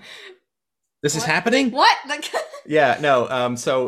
Just you can lean into the mic here. Just if you want, if you could give people the sigh that happens when the dad see the dad jokes used to be kind of enjoyable. They went through a little bit of. No, but give me the sigh. You can do it right into the mic. So imagine bad dad joke. I don't know if you guys heard that, but that is the sound of the soul leaving the body. I think Jared heard it. Yeah, that is the sound of the soul leaving. Yeah, just something like that. Someone help me. I've heard that once or twice while playing Among Us. Yes, there is that. You have heard that a few times. I think everyone has. There is that sigh. Also, the rage quit. But anyway, what? The rage quit. Oh, from you. I didn't say that. Yeah, you did. I didn't say it directly. Yeah, okay. You just inferred it because of reason and evidence. But no, just this idea that you know that this is what I'm going to do is I'm going to intimidate a little kid. You know that's my strategy for life is I'm going to you know go out and you know if my boss asks me to do something I'll be okay. You know if the waiter brings me my food and my food is cold I'll be okay. But when I get home, man, I'm sure going to bully that little kid. And it's just like ugh, it's just so weird. And how sad it would be to you know like when you know I want you to have some measure of happiness when we walk into a room together, not like. Uh oh, he's gonna make a joke. No wait. I mean that's what happens. Uh oh, he's gonna try and show me some dance moves. But dad jokes for life, no compromise, says someone. Yeah, no, absolutely, absolutely. But no, just the rule by fear thing. I think would just be, you know, to why on earth would you want to bring someone into this life and then just have them fear you? Yeah, you know? It just. So sad. Like, it's, why have kids if you're just gonna like traumatize them? Oh yeah, no, don't understand that at all. It's beyond my comprehension. I mean, I've had the experience on the other side, but doing it on this side. So, sorry, Luna, we were going to talk. How do you manage the impulse to become a helicopter parent? Good question.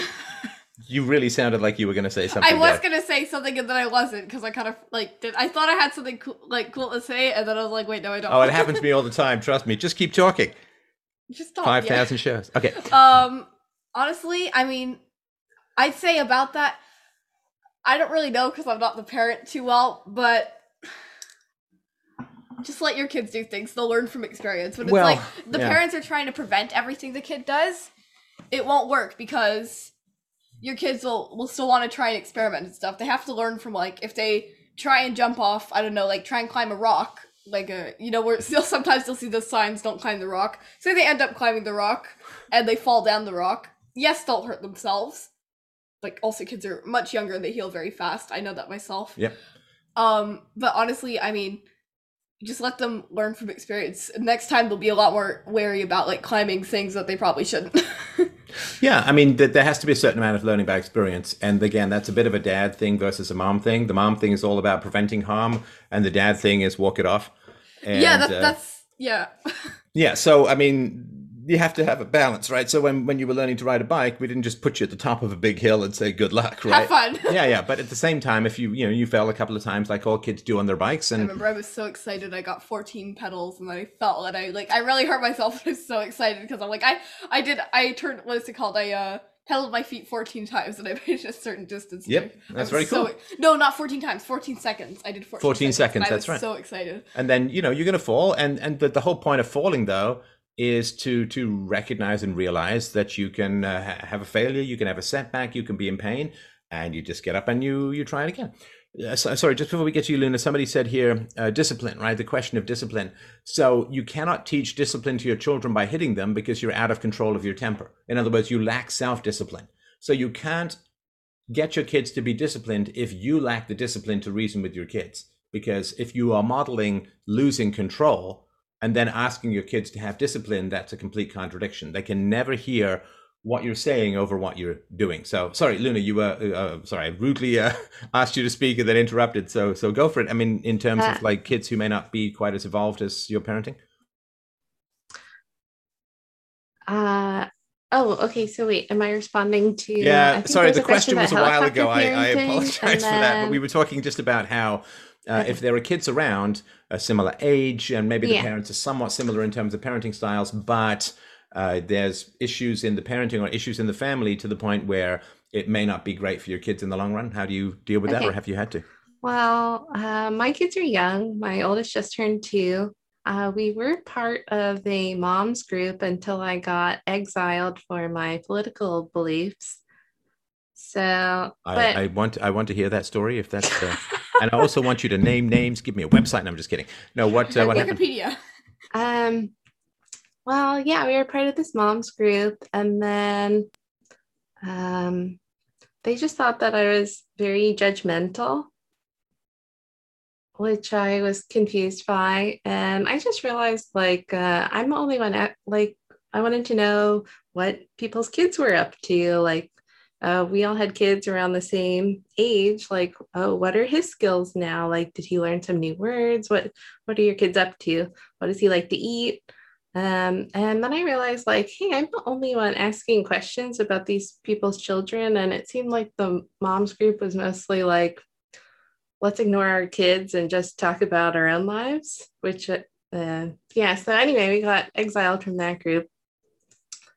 Did you bring it up that the parents seem to be somewhat self-absorbed and there's not much parenting going on? No. I just got a text that I've been, like, uninvited. Oof. Now, it's funny because they say, oh, Luna, you're just so judgmental. So we're going to judge you and expel you. Because you see, being judgmental is just so terrible. Awful. Well, I texted back. I was like, wow, I'm really curious to hear about that. Can you tell me more? And then I never got a text back. So anyway. You just had to scream racism. All you had to do was scream racism. Come on, man. Don't you know how to work this system yet? Yeah. But at the time when we were hanging out, there was a lot going on that I wasn't comfortable with. There's one baby who, babies can't help it. They spit up. That's just part of their, like, gut and esophagus. They can't help it. And there's this one mom who's, like, really embarrassed by her child's spit up. And she'd wipe his face so roughly. And it's just the complete opposite of, like, my son spits up a lot. Before I wipe his face, it's not an emergency, you know. I say, I'm going to wipe your face. Get ready for it. Because how would you like it if somebody just, you know, took a paper towel to your face and rubbed you with it without any warning? And yeah, so we were exposed to parenting that I don't agree with. I thought it was over the top. But I just follow my daughter's lead. I let her observe. And if she's curious about it, she's got the verbal skills where she'll keep repeating something because she wants me to help her process it. So after the fact, I'll say, like, oh, yeah, that's what happened. And we just talk about it afterward. My approach to parenting is with her, we want to have a big family. So my approach with her, so I think somebody was talking about, like, how to not be a helicopter parent. With my daughter, when she was first born, my philosophy was treat her like she's a second child. Like, don't be all up in her grill, let her observe. And if she needs help processing, she'll talk to me about it. Or, you know, I'll initiate the processing. So we're not really part of any mom's groups anymore, but she does socialize with her younger brother. And when it comes to sharing, I try not to intervene unless, and neither of them is aggressive. So you know, he'll squawk at her if she takes something away and he's upset with it. And she's startled. Squawk? Oh, no. My son will squawk at her if she takes the toy away. What does that sound like? I mean, like, what does a squawk sound like to you, Ben? What? What the heck was that? Okay, try that again. Hang on. We got to get a proper squawk here. I think everyone should imitate it, but so mine was something like that. But what do you have for a squawk? I don't know. I kind of like imagining something, but I can't say it. It's like a chicken. They sound like a chicken being run over there. That's right. I did terrible. Anyone? You can try. No. Other people can try. Yeah, you can, other people just do me a favor, everyone. Try. It. We'll get the actual squawk. But I'm quite fascinated by this. I've never heard a child. What? Ah!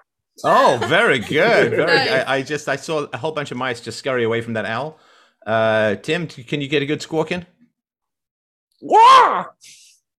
That was a very surprised owl. And Natalie, what do you got in your glottal there? I don't know. Oh, come on, play. Okay, these. Well, come on, you got mine. Us girls are too. Come on. Oh no! Oh, that's just heartbreaking. That is heartbreaking. I had to do the cute one. I just had to. Okay, Natalie, come on, give us a squawk. Ah! Oh, fantastic. So the. What is this? I don't know. All right. Well, I think I'm the closest. Do a better one. Do me? Do a better one? Do. Okay. Oh, is that would be that's like a complaint? Like a pig. No, but that's something like the kid. Something like what? Okay, that's a squawk. That's not a squawk. It's close. All right. It's not even close to a squawk. All right. So I think it was mostly like Jared. One or no? Okay, sorry for everyone's hearing there. Yeah, sorry. Do not listen to this while falling asleep. Okay, so here's all of our anticipation of what the squawk sounds like. Luna, if you could just give us what the squawk actually is. Cute, but I can't make the noise. Yeah, Luna. It was mostly like Jared's squawk, so it's very startling, and it stops her in her tracks. She lets go of the toy because she's like. I didn't actually hear you imitate it unless I missed something there. If you. Oh, I have to do it. Oh. Yes, you have. You don't have to, but I'm just curious what it sounds like. Let's just say it sounds like Jared's. Jared, can you give us that one more time just so we get a reference?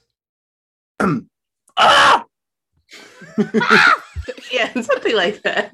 That is, are you sure that's not something out by the bird feeder? Are you sure that's actually coming from your child? Because that sounds like something laying an egg. I just want to, Jared, did you actually lay? Okay, we'll get to what Jared was doing, but sorry, go ahead. But, yeah, I just let them sort things out for themselves. I'm right there with them to be able to intervene if I need to, but they're learning from each other how they influence each other and what their impact is. So I just don't need to intervene unless there's something aggressive happening, which there pretty much never is. Well, you are a very calming person. And I actually feel slightly less aggressive, just even in this conversation, slightly, which is a massive breakthrough for me. So very slightly. Very slightly. All right. So if you want to throw in any last questions, certainly really, really appreciate everyone's time today. I'd like to thank the person who's decided to grace us with their presence almost an hour and 40 minutes into the show. Wow. Quite the prima donna, aren't you? All right. Wait, no, that's just kidding. It's nice to have you. Hi, Seth. How you doing? Hey. Sorry, I thought it was Pacific. No. We have we've mostly been solving problems in your family. So yeah, I've been just talking about you the whole time. Basically, lack of paintings and lack of wall colorings, lack of window coverings seems to be the major. And the blue window, man. We need to discuss that. All right. So, do you want to introduce yourself? Sorry, you're a little late. We'll be doing these again, but if you wanted to tell us a little bit about yourself and your parenting history, if there is one, and all that. Oh. That might take a little time. I guess, essentially, my parents weren't able to effectively make decisions as a single unit. So, my dad's anti-rational, my mom's irrational, which is a problem. It's like my dad's, but he uses a lot of non-arguments. And when I was a kid, he would... he wasn't able to persuade people because obviously anti-rational. And so he would get angry, passive aggressive, throw temper tantrums, that sort of thing. I'm sorry to hear about that. So we're obviously here to talk about some slightly better parenting practices. You're not a parent yet yourself, right? Not yet, but the idea is I want to, you know, get a grasp of it beforehand. Would you like to tell us anything about this bachelor pad thing you got going on here? Because I do not see much of a female touch in this entire environment. In fact, this is pretty much Ray Charles decorating approach. Like, okay. You're going to be on video. Do you think your wife would let you have an unmade bed in the background? The answer to that is no. Man, my mom doesn't even let me have an unmade bed when there's no one in the house during quarantine. But we're just going to mess it up again. Doesn't matter. It's a principle of some abstract kind, and you never know when Architectural Digest is going to fly past with a helicopter and a camera. Anyway, sorry, go on. Okay, well, my biggest problem in my life right now is that essentially I have Asperger's syndrome. And like most people with Asperger's, I'm very bright, you know, very good at solving problems. But 90% of us are either unemployed or underemployed, right? So there's something about us that makes it very difficult for us to find work. So right now, my job is essentially, you know, I graduated from a data science boot camp and got a degree in computer science. And so, you know, to support myself financially, I'm living with my parents. Not great, but, you know, got to do what I got to do until I can support myself. So I appreciate that. And hopefully some of the stuff we're talking about here will, you know, because everyone thinks parenting topics are just about like, when you're a kid, right? Like when you have kids, but we all parent ourselves. You know, we have this, you know, the ego, the super ego, the id, like we have various aspects to ourselves. I parent myself. Sometimes I'll say, okay, I'll play a little Among Us, but only if I work out at the same time. Cause you know, then it's, you know, it's okay then. Yeah. No, but we all parent ourselves. So parenting topics aren't just about when you have kids. It's about how you relate to the authoritative standards within yourself. Well, one of my favorite sayings from Jordan Peterson is you need to negotiate with yourself as if you're someone you're trying to help. Right. Absolutely right. Absolutely right. I think that's a very, very profound thing. And I sort of call it the Miko system, which is that we're not just an individual thing. We have parents in our heads. We've got teachers. We've got the media. We've got censorship. We've got deplatforming concerns. We've got blowback. We've got desire. We've got, you know, like we're a whole big complicated thing. And you really need to make sure that you negotiate with yourself well. So how we talk about parenting is also how we talk about things with ourselves. All right, let's do one last question roundtable thing. We're going to start with Izzy. Now, people who come into the chat, and listen, no hate, no problem. I'm really, really glad the people are bringing these perspectives in. It's very, very important. So there is a certain amount of snidiness or sarcasm when it comes to peaceful parenting, and Izzy's going to take a swing at this. I just checked with her earlier, and so somebody's coming in, and this is, you hear this kind of stuff all the time. It's like the sort of commentary or the parody, in a sense, is the parent who says, "It's okay, Johnny. You may have ice cream for dinner. I want to respect your feelings as an independent human being, and so you can have your ice cream and you can stay up till 3 o'clock in the morning watching YouTube, and because that's what you want to do, and I want to honor your blah blah blah," right? So that, right, okay, so no, but that's a question that people come up because they think in these binary extremes, right? Like it's either, you know, you pound the kid into submission and mold them like a hard piece of plasticine into a mirror image of your own messed up self, or they completely run the roost. There's no negotiation. There's no rules. There's nothing. Like something in between would be best. Like, I mean, you know, you need to, like, you can't just say, "It's okay, Johnny, have ice cream and popsicles for dinner," or whatever. Right. But you also, like, you could say maybe something like, "Okay, well, you can have your meal first, whether it's rice, vegetables, hamburger, whatever. Have your dinner first, and then you can have some ice cream, and then maybe we can do something a little after dinner. Maybe we can watch, I don't know, one of his episodes or whatever and go to bed." But I mean, it can't be like, do whatever you want. Like, is your example, stay up to 3 a.m. and eat ice cream the entire time. Well, so I remember when, have you guys ever, just raise your hands if you've seen the movie 2001, The Space Odyssey? Yeah. Yeah, okay. So in the movie 2001, they use the music in a fantastic way. It's not actually that great a movie, but, and the last half of it's completely incomprehensible, but nonetheless, there is this great song. Remember how this song goes? Bum, bum, bum, ba-dum, bum, bum, bum, bum. It's really dramatic, right? And it's when a spaceship is docking or some big thing is happening in the movie, right? And I remember holding up the first piece of chocolate when my daughter was very little. You were very little. And I knew the moment, it's like Luna with her screens and her kids, right? The moment that this chocolate passes from my hand to my child, da da da da dum dum dum dum dum, right? That it was going to be, you cross the Rubicon, you go to this whole new place where the kid is now aware of sugar. Of sugar. I remember mom was, you guys have told this before, and I remember mom still says, yeah, I don't know why he gave it to her when she was 2. Mm. Well, I like to be liked. The best way I do it was just sugar. I mean, otherwise I have to be, it's my personality, right? So I knew that given the, so the sugar becomes a big wrestle, right? And I don't know if you remember this, but when we would talk about sugar, do you remember the tongue and the body thing? I don't remember that. So actually, I would say that there's what your tongue likes. Oh, what your body likes, right? And what your body likes, right? And the two are not always in step. And we all have this problem that we're drawn to bright colors. We're drawn to sugar. Do you remember why?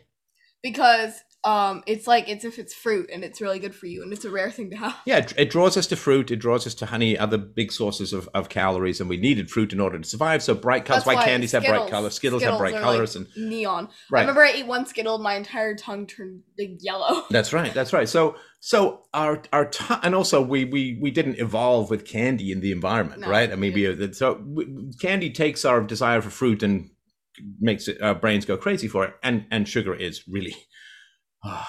Should we just take a moment? Let's take a moment. Let's just take a moment to enjoy even the very idea of sugar. Oh, top three sugars. Go. I'm gonna go with Nutella. Yeah. Oh man, those ice cream bars. Oh, the vanilla ice cream bars with little chocolate outings. Yeah. Yeah, yeah. Oh my goodness, there's one other that I absolutely love, but I can't remember at the moment. So the third one, I'd say Oreos. Like those are like my main top three. There are definitely more. I like more, but it's just like the names can't come to me at the moment. Here's the great tragedy. Have we ever had a bag of Oreos in the house? No, never. We had like one of those little cups that we got once, and we ate like half of them, and then they went stale because we just put them at the top of the cupboard. And you're very good at you'll take candy, you'll keep candy, but you won't eat it. Oh, at least that you can tell. No, like I have this thing, or at least I did for the longest time anyways. We got rid of a bunch of it recently, or not recently, like last year, but yeah. Anyways, I had like 4 Halloween bags. Oh, giant candy, bags. And I just, like I had like a little spare cupboard we were using, and I just filled it with all my candy. And I had, it was the candy cupboard or candy drawer or something like that. And I just had bags and bags of candy. Like I wouldn't eat it. I'd just like have it and I'd collect it. Oh, you could invade Russia with these things. Like you could feed an army like throughout a Cossack winter. I had like a bag. I'd just like sit in it. I'd be like, okay, that's a lot of chocolate. Let's just sit in it now. Right. And so teaching you that, and look, we all, I don't know if you guys are sugar addicts. I mean, raise your hand if you like sugar maybe a little too much. Anybody? Both my hands. Luna, sorry, there's something above you. I think there's a spider coming down. If you just wanted to make her feel included in the conversation. But I think my eye may have come on camera. Sorry. Oh, it's fine. So that's that issue of sugar. Yes, what your tongue likes and what your body likes, and the two, like your body likes vegetables, your tongue doesn't like them as much because they were more common. Your tongue likes sugar and salt and fats a lot of times, but your body doesn't like it as much. And just trying to get that match up now. But of course, the first thing you want to do if you want your kids to eat well is you have to be somewhat committed to eating well yourself, right? I mean, you have to just model that behavior. It's like you can't expect your kids to learn a language you don't speak, like when they're little, right? It's exposure. Yeah. So, I mean, you don't see me mowing down. Every now and then I'll, have like a little dessert thing or something like that, or mom makes these great Greek cookies and all of that. Which sorry, hey, excuse me, I helped us too. No. Stop talking about this when. On camera, drooling away. But no, I mean, so you have to kind of model that behavior yourself, and you have to explain, what the body needs and what the tongue likes, and there's kind of a dance in life between those things. Like the people who remember there's this COVID symptom, like people will lose their sense of taste, and that's really tragic, right? That sucks. And you were like, I can see the upside of that. I can see the upside of that. Like I'd never have any sugar again. I'd eat so healthy. Right. But you got to have pleasure in life, but you also want to aim for a long life. So, it's kind of a balance but candy. But candy, yeah. So you model it, you talk about it, but you don't just sit there and say, if the kid wants ice cream for dinner and to stay up till 3 o'clock in the morning watching YouTube, you don't just say, well, I'm going to respect your desires as an independent human being. Because say no sometimes. And well, but say no with a reason, right? Yeah. So I don't know if you remember the speech about what we have to deliver you to. Yeah, you have to deliver me to adulthood, being like reasonable and good. Yeah, so the way I sort of explained it, yeah, we, you know, our job is to deliver our children to adulthood, and when they're adults, we want them to look back and say, the decisions you made for me as a child are reasonably good decisions, or the decisions you helped me to make, or whatever, right? So if your kid grows up, they're 18 years old, they're significantly overweight, they got teeth problems, they've got nutritional issues, they've got, I don't know, whatever the effects are of no exercise and bad food, are they going to say, I'm really, really glad that you let me have all that candy when I was a kid? Of course they're not going to say that. No, they're not. They're going to be like, why didn't you make me exercise? They're going to be mad at you because now you set them up for a life of battling weight, and you've set them up for a life of problems with their knees and joints and blah, right? It's going to be hard for them. Like if they're a girl, I know like if you're really overweight, it can be difficult to get pregnant sometimes. That's right. And also like just... if you're really overweight, people obviously don't find that very attractive. No, it can be tough to clean yourself. It can also be hard to just like get married and have dates and yeah, yeah. So like yeah, there's not a lot of kids who and a lot of kids are facing weight issues. These not a lot of kids who they're going to get to adulthood and then they're going to say, yeah, it was really great you let me have all of those cookies when I was so. Thanks for letting me eat ice cream for dinner and stay up till 3 a.m. Yeah. Now I can't. I'm really tired all the time. And yeah, that's like your kids are going to really be angry at you, and for good reason, when they become adults, if you haven't delivered to them.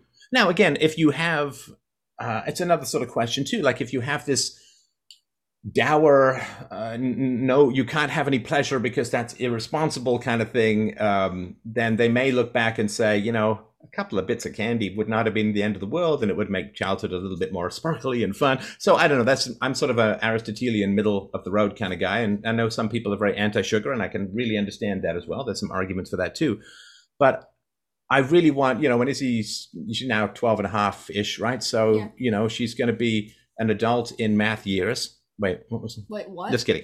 Wait, what? Carry the four. No, so she's going to be adult. She's going to be relatively soon, right? Yeah. And, you know, I want you to look back and say, yeah, you know, I think the decisions you made were good. These are decisions I can consider replicating with my own kids. But just what are the kids going to be feeling if you just let them have ice cream for dinner all the time?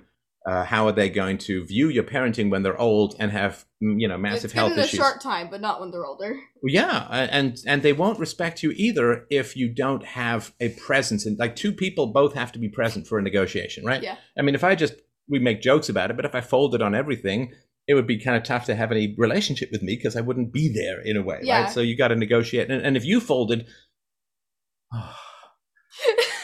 Sorry, if you folded on everything, it wouldn't be a relationship either, right? The whole point is... Oh my goodness me, when it comes to like an argument or like, not an argument, like a discussion or something like that, like absolutely no, never. Yeah. I never fold on anything. No, but you have to...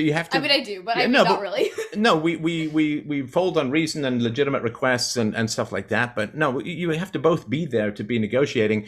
And if you're just saying to your kid, eat whatever you want for dinner, then you're not actually there. As a person, you're not actually having a relationship. To eliminate your own needs in a relationship is to not be in a relationship, just to be exploited or whatever it is. So sorry for the long speech, but how would you guys answer this? It's okay, Johnny. You can have ice cream for dinner. I want to respect your feelings as an independent human being. Do whatever you want. I have a thought related to that.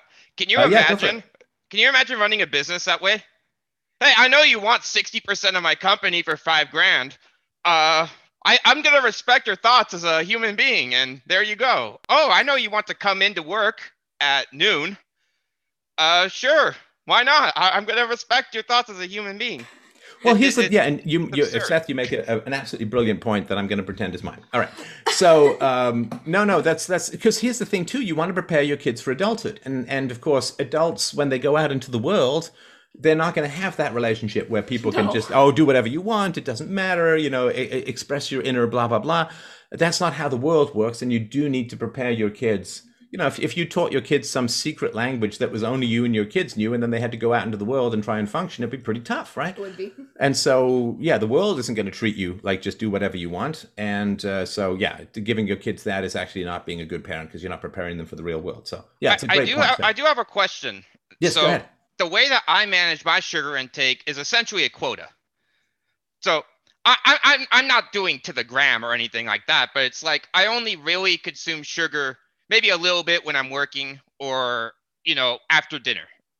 Like, so it's like, hey, so for me to be healthy, I've decided to do X, and, you know, I'd like you to be healthy too. So would you be willing to do the same thing or something to that effect?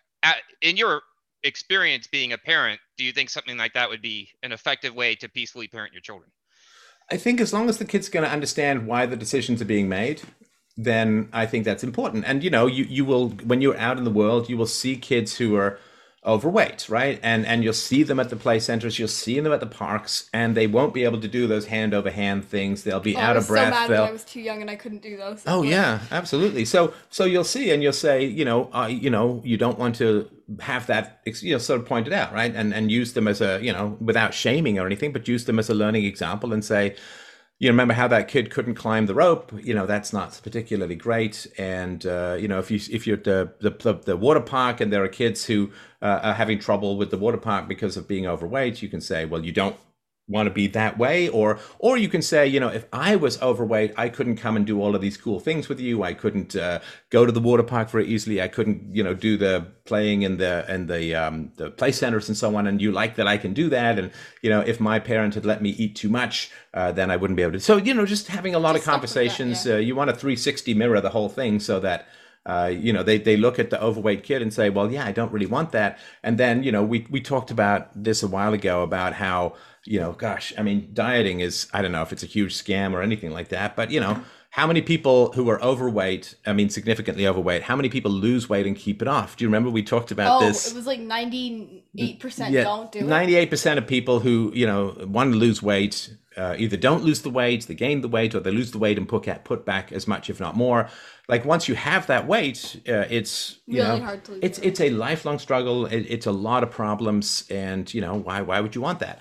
Or as the saying goes, you know, once on the lips, forever on the hips. It's a sort of female statement, right? You enjoy the pleasure of the taste once, but it stays on your belly forever, right? So we often have a bit of sugar, sometimes a little bit after lunch, like. Well, my mom will make these cookies in a hopper. They're like not very sugary. We reduce all the sugar in the recipes and stuff. They're basically just kind of Greek cookies. Yeah. So we'll sometimes have one of those after lunch, and maybe a little something after dinner if we have any other desserts. But I mean, we really don't have that much, and it's not every day. It's often, as I think I mentioned this before, like we'll have our sugar on the weekends, and we try not to have really any during the week. So, I mean, we don't have a lot of sugar, so I think it's good not to have a lot of sugar, but I think occasionally just letting yourself have a bunch can be okay. But well, I remember when I first went to, so I was sort of paying my own bills since I was 15, and by the time I got to university, I really wanted to be in university. I really wanted to do well, whereas a lot of the kids who, you know, their parents were paying, they didn't take it very seriously, and you want to teach kids discipline by exposing them to temptation in a way and having them manage it, right? Because, you know, the thing where I experimented with a bit of drinking alcohol when I was in my, I was like, I don't know, 17 or whatever. And I was like, oh, this is really not any fun. So when I went to college, I didn't really have any interest in drinking in particular, right?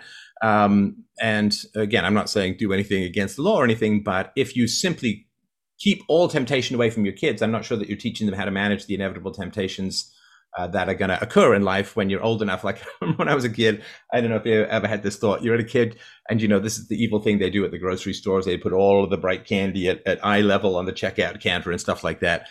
And I remember thinking, oh man, I can't wait till when I have a paycheck. I think that all the time. You think that. It started to happen a little less, but I mean, whenever I'm a kid, when I was younger, I mean, I always look at these candies and I'm just like, oh man, when I become like 15 or 20, like when I become 15 and I get like, I don't know, maybe I'll get a job and I can maybe like, I thought when I was older, I'd just get more allowances. But I actually asked to like not get allowance because I'm like, I'm going to do more stuff by just like actually, yes. Like I help my mom clean the house and get a little bit of money for that. You wanted to store up your allowance so you'd get it all at once and feel more meaningful, right? It wouldn't actually, like no, I just asked for no allowance and asked like, I'll do it occasionally. From getting a little bit off the shows because like you get donations and I help out with some of these shows. Like this one is an example. But I mean, I also help my mom clean the house and stuff like that. And I'm like, I will take no allowance just for this. But I mean, I didn't really think that to happen when I was really young. Right. I was like, more money, the better. Well, and the more money means you can buy more candy. Yeah, well, that's what I always, like, my main goal when I was younger was to get candy. So, yeah. I mean, I was like, when I get a paycheck or my allowance goes up, I will buy all this candy and I'll just scoop it all up. I'm gonna come with the entire shopping cart. Now Clean I'm out the place. Hoarder when it comes to money. I'll be like, oh my goodness, that's $3. Can I pay it? Oh yeah, yeah. No, and I remember I forgot about that we gave you an allowance, and then you said you didn't want it because felt it was reasonable to do the chores anyway. Yeah, so. I was like, I think I was 9 when I'm like, you know what? I'll just not take an allowance and I'll take my money. I'll like actually work for my money instead of just like get it for breathing. Chores. Yeah. All right. So for that divergence, but. Yeah, so if you guys wanted to, and we'll stick to the people who have kids at the moment. Sorry for Jared and Seth, but Tim, how do you deal with this sort of caricature of peaceful parenting that it's just complete, license for hedonism for the kids? Yeah, so one thing that we do is I reverse the negotiation. So she asks for something, and then I say no, and then she goes, well, but I say, well, we're not done yet. Why don't you try to make a deal with me? Like, what are you going to give me in exchange for that? Like, appeal to my profit motive. And she's like, what's that? And I'm like, you got to make me want to do it too, and you can maybe, keep making different offers and we'll see if you can change my mind. Yeah. So, one other thing is, and I really wanted to say this because like discipline is a lot like the state, I think. So like, and then, so people will say that minarchism is okay, but what we know is that a small state will grow into a large one over time. And if you're having like a little bit of discipline, like spanking and yelling, I'm just thinking there might be somebody else out there like me that it's really not, it's like a fire. You can't control it. It will get bigger and bigger to some point where you're going like, whoa, what am I doing here? So it's better to just put the fire out than to try to, and then the other thing is it just doesn't work. I mean, it doesn't work. And I just look back and I just think, man, I just did not have any grace for my sweet little, 2-year-old. And and they will do things that you just go, wow, like just yesterday, we were in a hotel and we let her run around in the halls a little bit and she pulled the fire alarm, so the whole hotel had to get out. And, or like at the house, you'll find like the corner that she'll find a nail polish and she'll kind of paint the corner of the room with the nail polish. But you see, what you can say to your kid is thank you for helping make the day so memorable for daddy that it will never be just a blurry day. Thank you for giving me a great story and all that kind of stuff as well, right? But that's partly preparation, right? It's you should go when you get to the hotel. If you can let her run around the hallway, you got to tell her this red box is only for fire. Like this is part of prep, right? Yeah. Yeah. And then the way, she looks at me now and she goes, are you mad at me? And I'm like, I'm not mad. I mean, I'm not mad. And, and I could just see how much concern she had. And then she goes, oh, okay. I'm like, and then we do explain, this little red box, don't touch that. Or if you do touch it, at least set a fire so that it's justified in some manner. Just kidding. Don't do that. Yeah. Okay, good. Oh my gosh. I just say you need to have grace for your kids, especially the little ones. They deserve it, and then they don't really know what they're doing, and the sooner you can factor in from the start that they're going to do a lot of stuff like that, and then when it happens you go, okay, well, you've ripped the this nice piece of art off the wall, and they're just like that a little bit. So I would just say factor in the grace. How long would it take for you to get used to, if you were abducted by aliens and went to a completely alien planet, how long would it take, or Japan, how long would it take for you to get entirely used to the situation, the environment, the language, to feel perfectly at home? It would take you years and years and years, and you'd make a bunch of mistakes, and right, that's just natural, right? Yeah. But if they weren't making mistakes, there'd be no point to parent. You'd turn them loose at the hospital after they're born, right? Like, have fun. Yeah. And then I do regret it, and I. Oh, the other thing, one last thing is because I remember you had a podcast where you were talking about like turning parenting into a real-time relationship discussion. And then it's been very helpful for me to empower my 5-year-old, because I tell her that it's not just an option for me to be nice to her or not.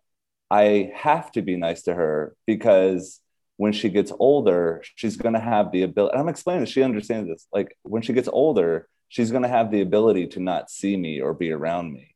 And if I'm not nice to her now, then when she gets older, she's going to be able to avoid me. And then, so I think she understands that. She goes, oh, well, you're not doing this just because you're being nice, but because you're doing it for your own profit. Like, you that gives her power in the relationship. And then I also use that for her when, sometimes they get rough with each other, and especially when they're first starting out, like that. I've seen my, now 5-year-old, like, hit my 3-year-old, like, pretty hard, but and then I say, you can't do stuff like that. And she goes, well, for the same argument, when you guys get older, she might not want to see you when you become adults. And if you're not nice to her now, like, you want to be friends forever, the A to Z thing. And I really think that that argument was something that she comprehended well, and is really useful for modifying their behavior. Oh yeah, we've had those conversations too. You'll have to see me when you get older. And my goal, of course, is to hopefully continue to provide value to you as we go forward in life, right? Just give me some chocolate and I'll be totally happy. That's why bribery is so important. Okay, you gotta bribe the children with chocolate and they'll stay. All right, Natalie, what are your thoughts on this issue of permissiveness and peaceful parenting? Yeah, I've heard some arguments about, like, oh, peaceful parenting, like, well, that's fine, but kids need discipline, or they, and, it's like, it's not an either or, and discipline, like, the root of the word is to teach. And it's, discipline is not about punishment. It's about, it's about teaching the skills that your child is showing you that they maybe need practice with, I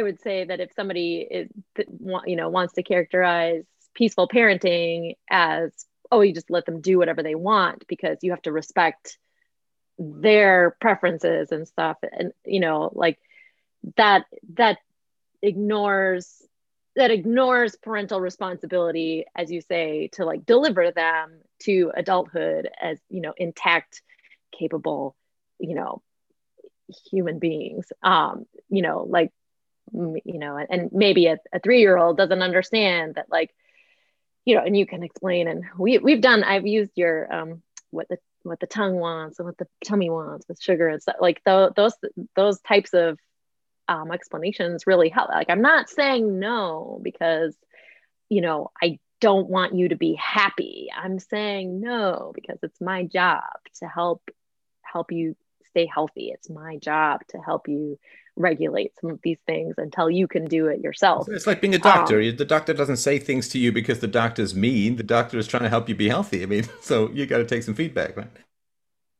right? Right. So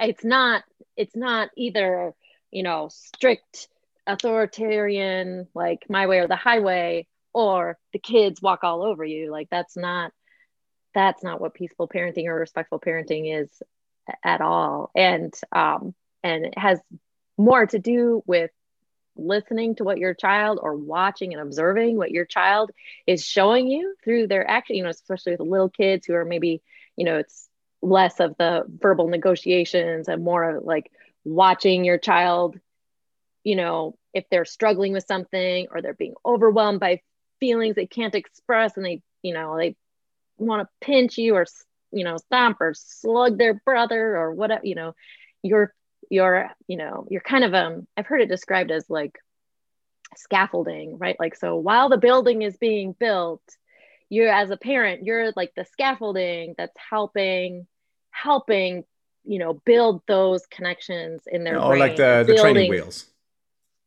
Yeah, yeah. Like you're helping, you're providing them that support and opportunities to practice. You know, a kid isn't just going to resist sugar on their own because it's a good thing, you know, like they maybe need, you know, okay, this is what sugar is. And yes, it's delicious. And, you know, all right. And, you know, so this is why we don't have it all the time or too much. And then, you know, sure, you can have some. And then when, you know, when the answer is sometimes no, or when it's okay, well, that's enough. We're stopping for today. Like, you know, helping them cope with that limit, helping them work through that and practice, like, it's okay. I really like sugar, but it's not, you know, it's not helping, you know, it's not helping me grow. I need to, my body needs variety. Like, you know, you can help provide them with those, you know, you, by providing those limits and those opportunities to practice the things that they do need to learn. Like that's what I, in my view, that's what discipline is and help empathy, them. Right? Yeah. I mean, so Izzy, how many times if you said, would you like some sugar? And I say, no, but I say no. First, yes, oh, yeah. I'd love sugar. Oh, I'd love some sugar, but I, you know, but I, you know, it's not great for me or whatever. So yeah, I mean, you know, when your kid says, I really, really want a candy bar, you're like, not as much as I do. I love sugar too. I love all of this kind of stuff, right? So, you know, the kid can then recognize that you also want the sugar, that it's not like, no, sugar's bad for you. You shouldn't want the sugar. Like that's, you know, we all have that. And it may not be sugar. It could be something else, right? So, yeah. Luna, do you want to take us home with this issue, if it exists, around this caricature? Maybe the moms group are like, oh, that Luna, she just lets her kids do whatever they want. It's like, well, kind of, but if you raise your kids right, what they want to do is not crazy, at least hopefully. Hopefully. Yeah. So we offer lots of options, but we recognize that we are the models for our kids. So for my daughter, she actually thinks that muscle milk is a treat. From 18 months, she's known about fiber, fat, and protein and what they're all good for. She knows that sugar tastes good, but it's not particularly good for you. She is a fruit fiend, but she knows there's just a little bit of fiber. It's mostly sugar. So she always asks for more fruit. And I just let her know, you know, we've had enough for breakfast. We'll have some more for lunch. How's that? And then she's satisfied with, oops, sorry. She's satisfied with that response. And that's, basically by the way, that's Luna's kids texting her because they're on speed. No, I'm just kidding. There we go. And then basically I load her up with options all day. So when I do have to have some non-negotiable things like you have to hold my hand when we cross the street, or actually our options right now are you hold my hand or I pick you up. Which would you like to do? Because that's how we can be safe, and it's my job to protect you. And she basically has very little resistance to any demands that I make because I load her up with options all day, and she's just really happy with that. Oh, fantastic. Well, listen, guys, I feel we could talk about this all day. Really, really appreciate everyone dropping by. Thanks so much. Thanks, Izzy. That was really fun. We should do another one of these. We should do another one of these. I know we've got great feedback from people in the audience, and Jared has several offers of marriage and babysitting. So we'll obviously be forwarding those for a certain price. And yeah, thanks everyone so much. Thanks everyone so much for dropping by, and give us your feedback below if you want to help out with the show. Freedomain.com/donate. I'd appreciate that. And yeah, really, really appreciate, you know, everybody open their hearts and minds. It's the biggest human thing that we've got going on that we can really control is the parenting stuff. And I just love you guys all so much for dropping by and sharing all of the stuff with everyone. And you can send your questions. I guess you can send them to callin@freedomain.com. If you'd like us to chew on other stuff, or if you want to join in, you can join my freedomain.locals group, so freedomain.locals.com. You can join that group. I'll be posting the invites there as well for next time. Mwah! Lots of love from up here. Big hugs to all the kids out there and all the parents. Thank you so much, and have a wonderful, wonderful afternoon. Bye. Bye.